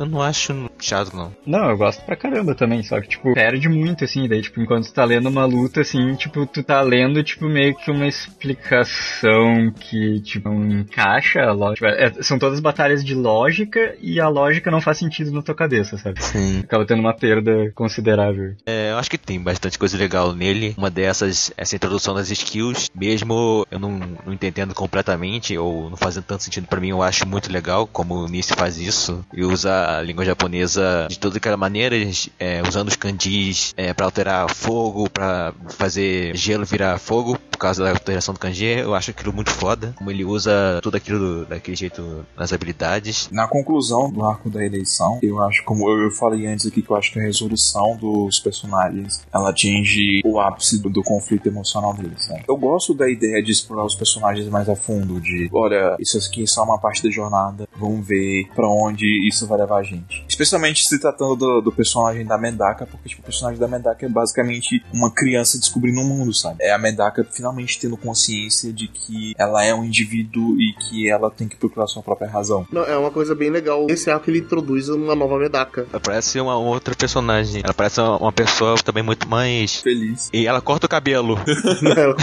Pra variar. No Silêncio não, não perdoa o cabelo, não, moço. No Silêncio corta o cabelo de todo mundo. Os dois últimos arcos, a minha primeira impressão. Eu hoje acho errada olhando melhor, mas eu tinha a impressão que foi epílogos gigantes. Não, não, não, eu não sei. Eu, eu, eu discordo de mim mesmo, não. Mas foi a primeira a sensação que eu tive. Eu acho que o maior problema é que eu acho que esse arco, ele é estranho. Ele meio que antagoniza algo que a gente passou muito tempo querendo, que é a possibilidade do Zenchi e da Medaka ficarem juntos. E daí ele traz de volta um dos aspectos que eu acho menos interessantes de Medaka, que é a família da Medaka. Pois é, cara. Foda-se. O Maguro e a Kujira, tudo bem. Eu gosto deles pra caramba. Mas o resto da família da Medaka, a questão de ser a super mega empresa e o cara... Ah, vai, foda-se. Não, a gente gostava do Maguro e do Kujira por causa deles como personagens, e não, tipo, a importância que eles têm dentro da família. Era só... Ah, todos esses pontos são simplesmente um, um background do arco pra explorar outras coisas e outras ideias. Só que partir pra evolução da personagem da Medaka perseguindo liberdade e descoberta nesse contexto não foi interessante pra mim. Não era o que eu queria, não era o que eu esperava, e não era o que eu achava que eu não esperava que seria interessante de esperar. Que? Que porra foi essa? Coisa que o Nisio geralmente faz, ele subverte sua expectativa te dando algo que é. Você não esperava, mas nesse caso não foi algo que me fez ficar de caramba, porra, que legal. Foi tipo, ah, foi legal, mas não foi a mesma coisa. Eu acho que ele é legal por introduzir várias coisas, eu acho legal você ver o novo conselho estudantil. E assim, eu não tô dizendo que o arco é ruim, tá? Tô falando só que, tipo, na minha perspectiva, depois da crescente de tudo que aconteceu antes, esse foi um momento que, tipo, as coisas abaixaram um pouco pra mim. Ele é aquele momento da montanha-russa que, tipo, você já desceu. Eu acho interessante que ele dá uma explorada, tipo, ele mostra quem teve a maior revolução de personalidade foi a Medaka, e a gente acompanha pouco disso nesse arco, na verdade. Mas o Zenkit foi bastante mudado, a gente acompanha um pouco mais dele, a gente acompanha a Emukai Mukai também, que tá, tá no conselho estudantil, e ela tem lutinhas e uma exploração de como ela tá lidando com os sentimentos dela em relação ao Zenkit e tal, e tipo, que ela tá apaixonada por ele ainda, mas ela apoia o relacionamento dele com a Medaka e tal. Tem um monte de coisa, tem, tem pedido de casamento, tem bastante coisa ali. Eu gosto muito desse arco, mas eu concordo assim que ele, depois do arco do Komagawa e do, do sucessor, ele acaba sendo um pouco abaixo. Ele não é nada que pode fazer, caralho, velho, pula essa parte porque não vale a pena. Não, vale, vale a pena. Ele é importante pra você conhecer o que rolou com os outros personagens, com os personagens a partir dali, mas não tem tanta coisa tão interessante no fim das contas ali. Ele apresenta coisas interessantes, só que eu acho que ele não desenvolve o suficiente pra... Ele não se foca o suficiente nas coisas que você se interessaria. Ou pelo menos se a gente soubesse japonês, se interessaria bem mais. É, tem também uma questão que eu vejo, assim, que Medaka Box tem alguns pontos-chave, digamos assim, que ele poderia ter terminado, assim. Começa, tipo, meio aleatório, com arquinhos pequenos, assim, e tal, tipo, como um mangá que pode ser cancelado a qualquer momento. Aí ele tem... Ele fecha com um arco um pouquinho mais longo de... Que é a batalha contra o Unzen e tal. Sei lá, poderia fechar um mangá meio qualquer coisa por ali. Aí tu tem um arco um pouco mais longo do, do arco dos treze e tal. Esse meio que já emenda com o Kumagawa direto, mas daria pra finalizar também. Enfim, cada final de arco, e esse especialmente da... O anterior, na verdade, da, dos Not Equals. Tipo, ele é muito forte isso da... Dá pra finalizar. Tipo, é, a Jimmy na Jimmy, ela fala umas três vezes, inclusive, que ela quer terminar com o mangá, quer terminar antes que o mangá ganhe anime. Caralho, nesse Wii jogando as verdades na nossa cara, a gente não percebeu. Daí, tipo, deve ter dado na telha aqui, ah, quer saber, eu gostei pra caralho aqui, tô empolgadão, vou, vou escrever mais. Isso é muita cara dele, né? Eu acho que o Nisio Isin só fez esse arco que faz as meninas cortarem o cabelo, velho. É, Mokai corta o cabelo também. Sim, sim, tem, tem muito cabelo cortado, cara. E o Nisio Isin gosta de cabelo curto. Mas brincadeira, é lógico que não foi só por isso. Corte de cabelo é um negócio simbólico de momentos de virada, assim, de personalidade. O crescimento de, de personagem. É um momento em que as garotas passam por uma fase de superação na vida e crescem como pessoas, cortam o cabelo.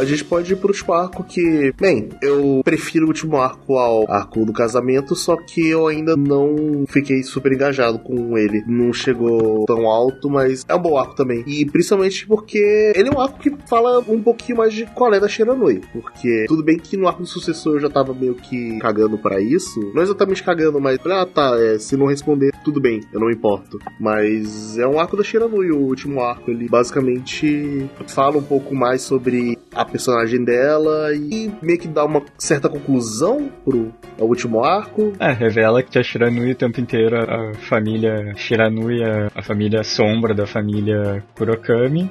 E a Shiranui uh, Hansode, que é a Shiranui que a gente conhece, ela é a sombra especificamente da Medaka e tal. Ela é o contraponto da Medaka. No caso, a Shiranui, ela durante todo esse tempo, ela não era assim mesma, ela não usava a personalidade verdade dela. Você via ela comendo muita carne, porque a Medaka, como quando virou a presidente do conselho, ela parou de comer várias coisas, ela parou de se divertir no geral. E a Shiranui, ela fazia tudo o que a Medaka não podia fazer, que no caso era praticamente isso que ela tinha deixado de fazer. E quando ela cumpriu esse papel, porque a Medaka, ela se liberou da promessa e do conselho estudantil, e ela começou a descobrir as coisas, a Shiranui, ela deixou de ter aquele papel, ter aquele emprego dela, por causa da família dela. E daí a Shiranui, ela pede pro Komagawa apagar as memórias de todo mundo, a existência dela, das memórias de todo mundo. É, a existência dela, e ela volta pra vila dela. A Medaka, no caso, é a única, uma das únicas que lembra disso, e ela vai atrás da Shiranui Nui na vila dela junto com a Jimu, Komagawa e o Zenkichi pra ver como foi essa situação, né? É, a gente descobre que a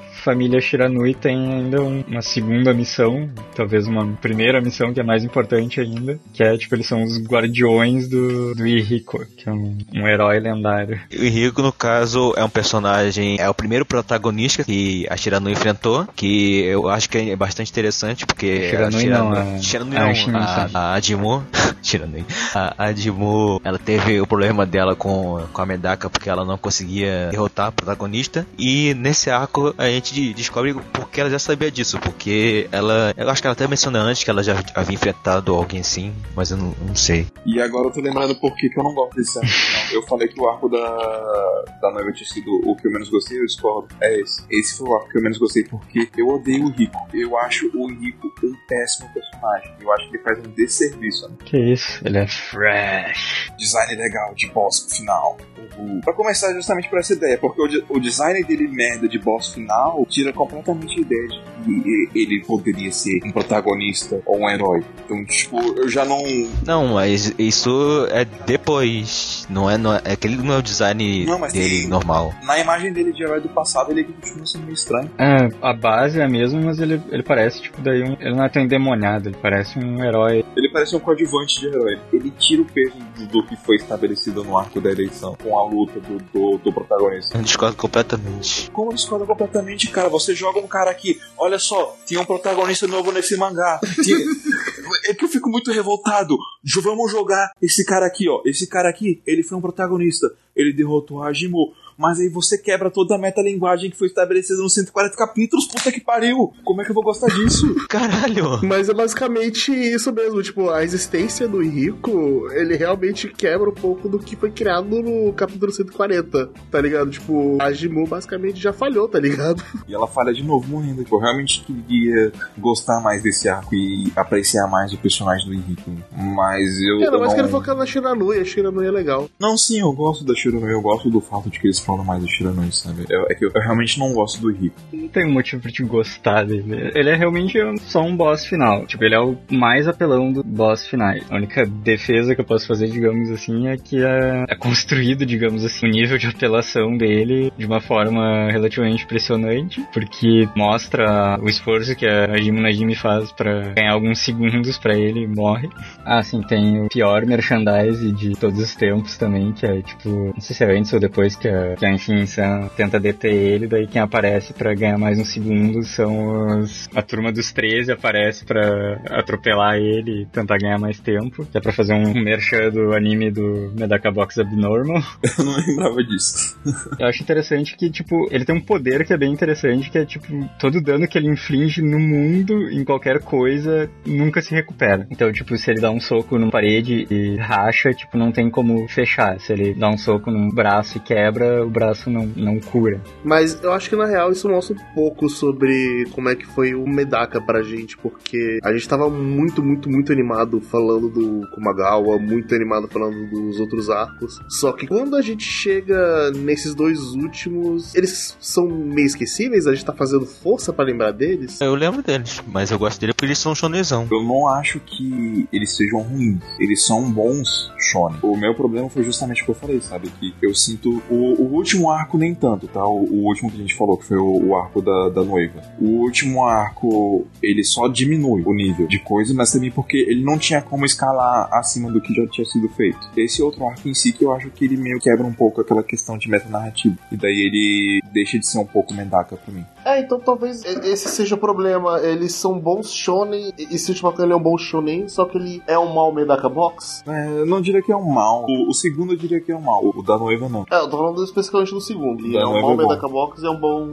shonen. É, eu diria isso. O ato do casamento, eu acho que ele simplesmente foi o nosso problema de barreira linguística e de que a gente tava com o efeito de êxtase do arco anterior. Então, é, infelizmente, esses dois últimos arcos, eles de fato não têm a mesma qualidade e eles acabaram ficando esquecíveis na minha cabeça. É, é que eu acho que um pouco o arco dos treze, bastante o arco dos Minos e o do o arco do, dos Not Equals, eles são arcos mais... Eles são ao mesmo tempo um battle shonen, uma desconstrução, uma metalinguística, eles são muito sobre conflitos psicológicos e aquele conceito que a gente falou de, tipo, trabalha muito aquela ideia de qual o conceito de vitória. Já o arco do, do casamento, ele é como se fosse um, um battle shonen estratégico, tipo, os arcos finais de Yu Yu Hakusho, Hunter x Hunter, coisa assim, e esse arco final ele é um battle shonen de porrada mesmo. Tem batalha de Medaka contra minions, tem batalha contra o adversário overpower, novos poderzinhos e lutando com o braço quebrado. E... tem de tudo. Mas, de qualquer forma, a gente termina esses dois arcos e a gente chega no epílogo. O epílogo é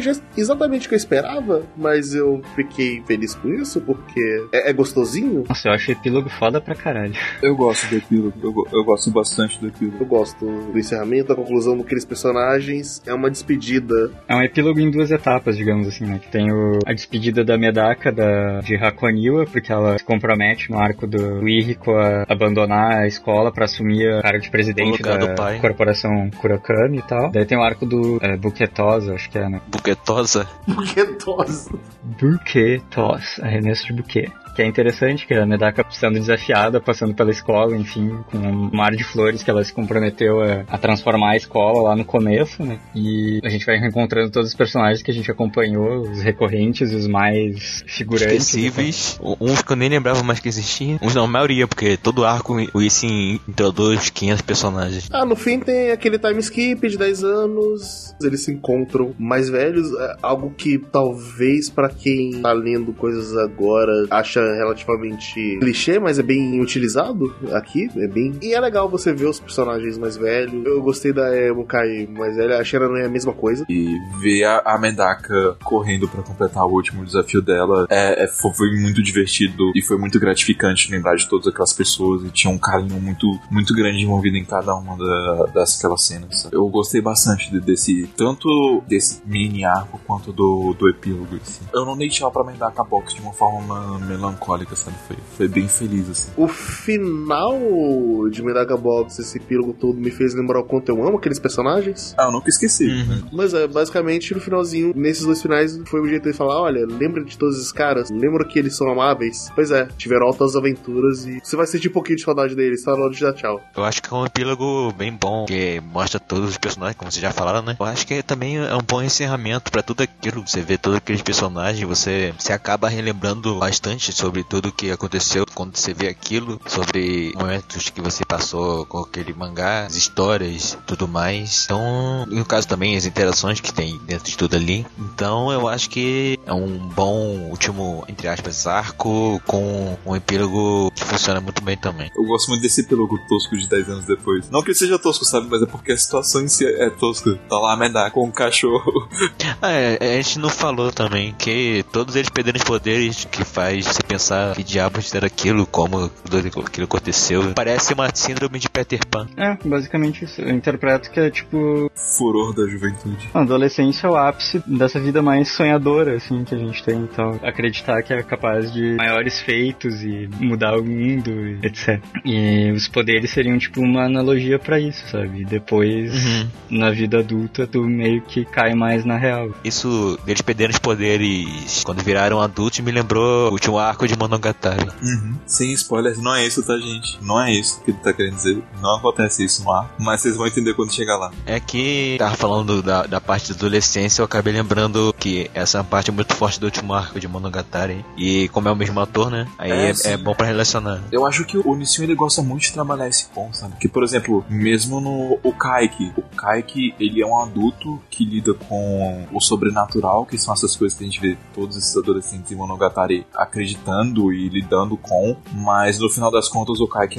é uma pessoa que não acredita naquilo com o qual ele trabalha, sabe? Ele não acredita nessas coisas fantásticas. Então, ó, talvez seja um pouco dessa perspectiva dele sobre amadurecimento. E, no fim, o Zenki e a Medaka se encontram. A Medaka, antes você vê a Medaka adulta, e ao contrário do começo, agora ela pode ficar com, com os cachorros normalmente, com os bichos, né? Porque agora ela não tem mais os poderes dela. Eu acho que, tipo, mostra que a Medaka era deslocada antes e agora ela finalmente encontrou um lugar, sabe? O cachorro é meio que um símbolo pra isso. E no fim, os dois acabam brigando de novo e quem... É como o Balbero Shonen. Quem ganhar casa comigo e quem perder casa comigo, o que dá pra tirar disso é que se casaram no fim. Ou terminou em empate. Muito bom o final. Metas de vida, pedidos de casamento, comecei a tatuar.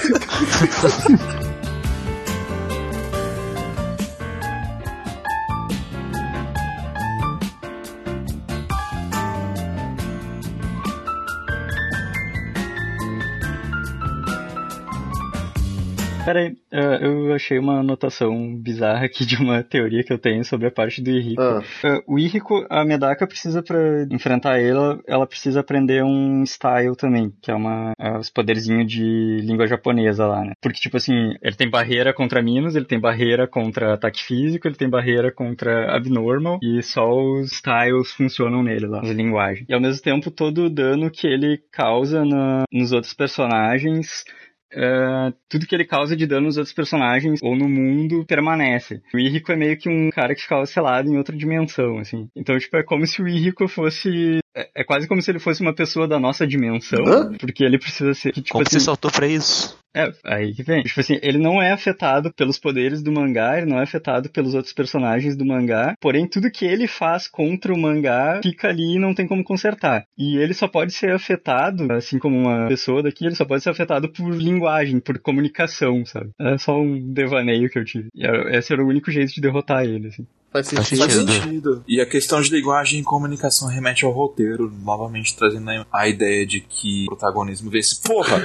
Caralho, Zé, me convenceu. Preciso ler agora. Meta linguagem no arco de Rico. Caralho, Zé. É, é isso. Nossa. Eu não tinha percebido isso. Parabéns. Caralho, é... Você reverteu o Rico. Então, tipo, palmas pro Zé. E palmas pro Zé. De novo.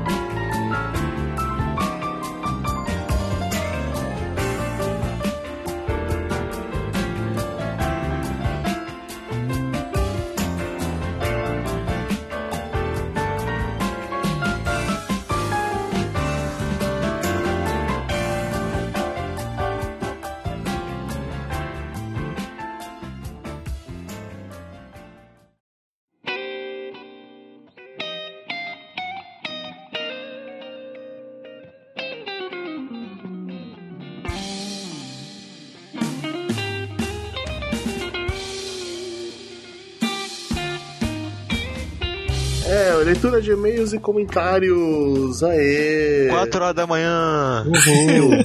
Vamos ler esses e-mails aqui, gente. O Lucas mandou um e-mail pra gente, cara. O podcast da vez era o de recomendações de filmes. Quase todos os filmes ou eu fiquei querendo muito assistir, ou eu já havia visto e gostado. Só um que não casou comigo. Jardim das Palavras, Samawa, cinco centímetros por segundo, e outro que já tinha visto. São obras que eu adorei. Haja vista que Jardim das Palavras é meu filme de animação predileto. É, também é meu filme de animação predileto, Jardim das Palavras. É. Eu acho que atualmente eu gosto mais dele do que Ghost in the Shell. O filme da mulher que se relaciona com o lobisomem.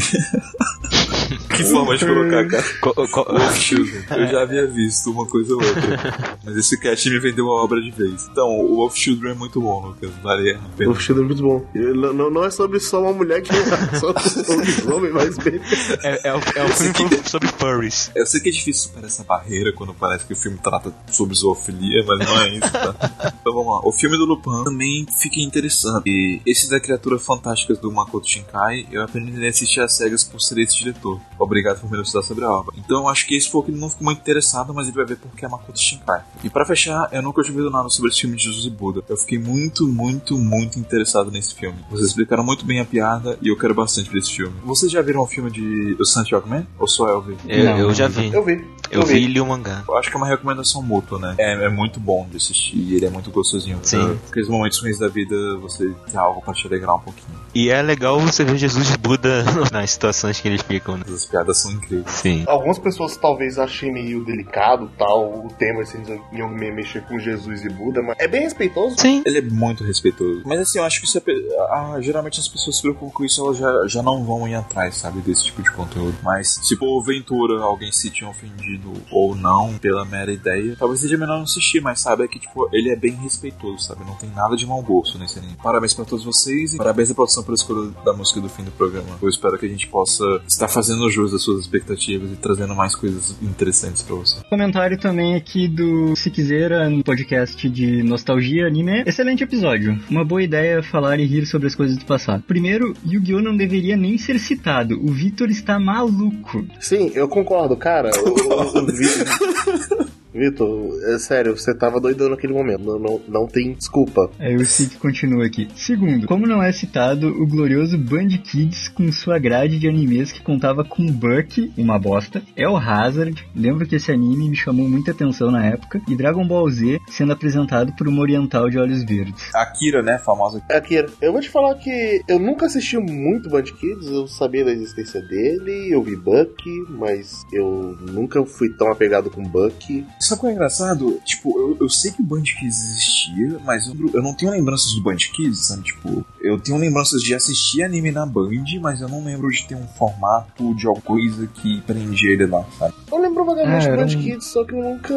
Sei lá, cara, eu acho que eu, eu não ligava muito pra ele quando eu era criança. É, eu assistia pra caralho. Eu lembro desses animes tudo aí. Mas eu não ligava pra, pra T V Globinho, pra Angélica, mas eu sabia que elas estavam lá. Quando eu lembro de eu vendo animes na, na Globo naquela época, eu lembro disso. Mesmo que eu lembro de ver Pokémon no, na Record e a Eliana tava lá, sabe? Mas com a Band Kids eu não lembro daquilo. Eu, quando criança, eu gostava daquela apresentação vergonha alheia de um apresentadorzinho, apresentar o desenho, ah, tudo não, você mais. Não. Eu sempre odiei essas coisas. Eu achava ok, eu achava legal, porque se eu era uma criança idiota, mas eu achava legal. Tanto que, quando eu assisti o Toonami, quando ele saiu, estreou e tudo mais, eu senti um pouquinho de falta de ter alguma coisa de apresentação, só que depois eu completei dez anos e eu percebi que eu tava sendo só idiota e pois é. Devia... Apesar de que o ponto dele não é esse, provavelmente, né? Tipo, eu sou a apresentadora bonita. E os animes é... que, que tinha lá. O que eu mais tenho deles acho que é o El-Hazard mesmo, assim, que eu tenho um certo, uma certa nostalgia, assim, mas me esqueci, assim, não é grandes coisas também. Eu nem lembro se eu vi El-Hazard na minha vida. Buck era bem mais ou menos, tinha Tenchi Muyo também, era razoavelmente ah, interessante. Ah, Tenchi Muyo era só no Band Kids, porque...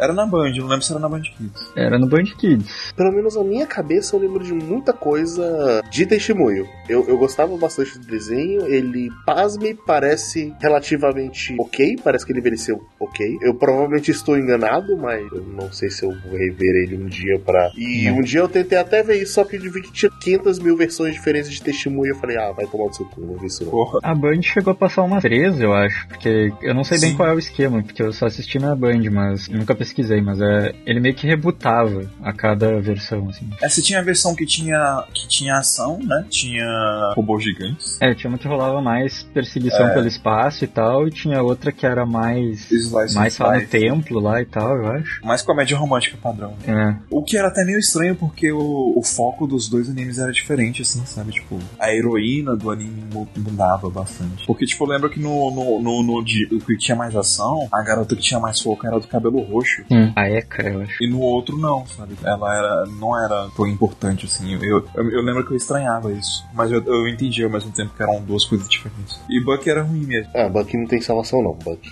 caralho. Bem, se quiser, é isso. A, a gente se identifica com algumas coisas das suas lembranças e outras nem tanto. Talvez por isso que a gente não comentou tanto assim, sabe? Mas, sim. Mas te falar que tem uma lembrança muito forte da Band, porque, tipo, pra mim, o melhor momento de Dragon Ball eu não assisti pelo Cartoon Network. Eu assisti pela Band e eu tava na praia. Eu tinha acabado de chegar da praia e eu tinha almoçado e o almoço tinha sido macarrão. E você percebe o quão vívido eu tô lembrando desse dia inteiro, porque foi o episódio que o Gohan derrotou o Cell. Cara, o meu eu de oito, nove anos pirou completamente nesse dia, porque foi maravilhoso. Aliás, é uma coisa que eu argumento bastante e desde moleque, eu acho que eu ainda defendo muito isso, é que se Dragon Ball tivesse terminado na saga do Cell, com aquela parte do Gohan derrotando o Cell... Puta que pariu... Ah, vai tomar no seu cu! Quem saiu na torrada com o gato agora? Mas é, mas eu entendo o que você quer dizer aqui, é, o encerramento da saga Cell é bom. Vem, como é que esses gatos abriram a porta? É isso, vamos terminar por aqui. Não, é eu não fui no banheiro. Por favor, eu vou terminar. Quem tá aí? Eu tô, é, enfim, é, você concluiu meu pensamento, maldito gato. Até mais, galera. Falou, pessoas.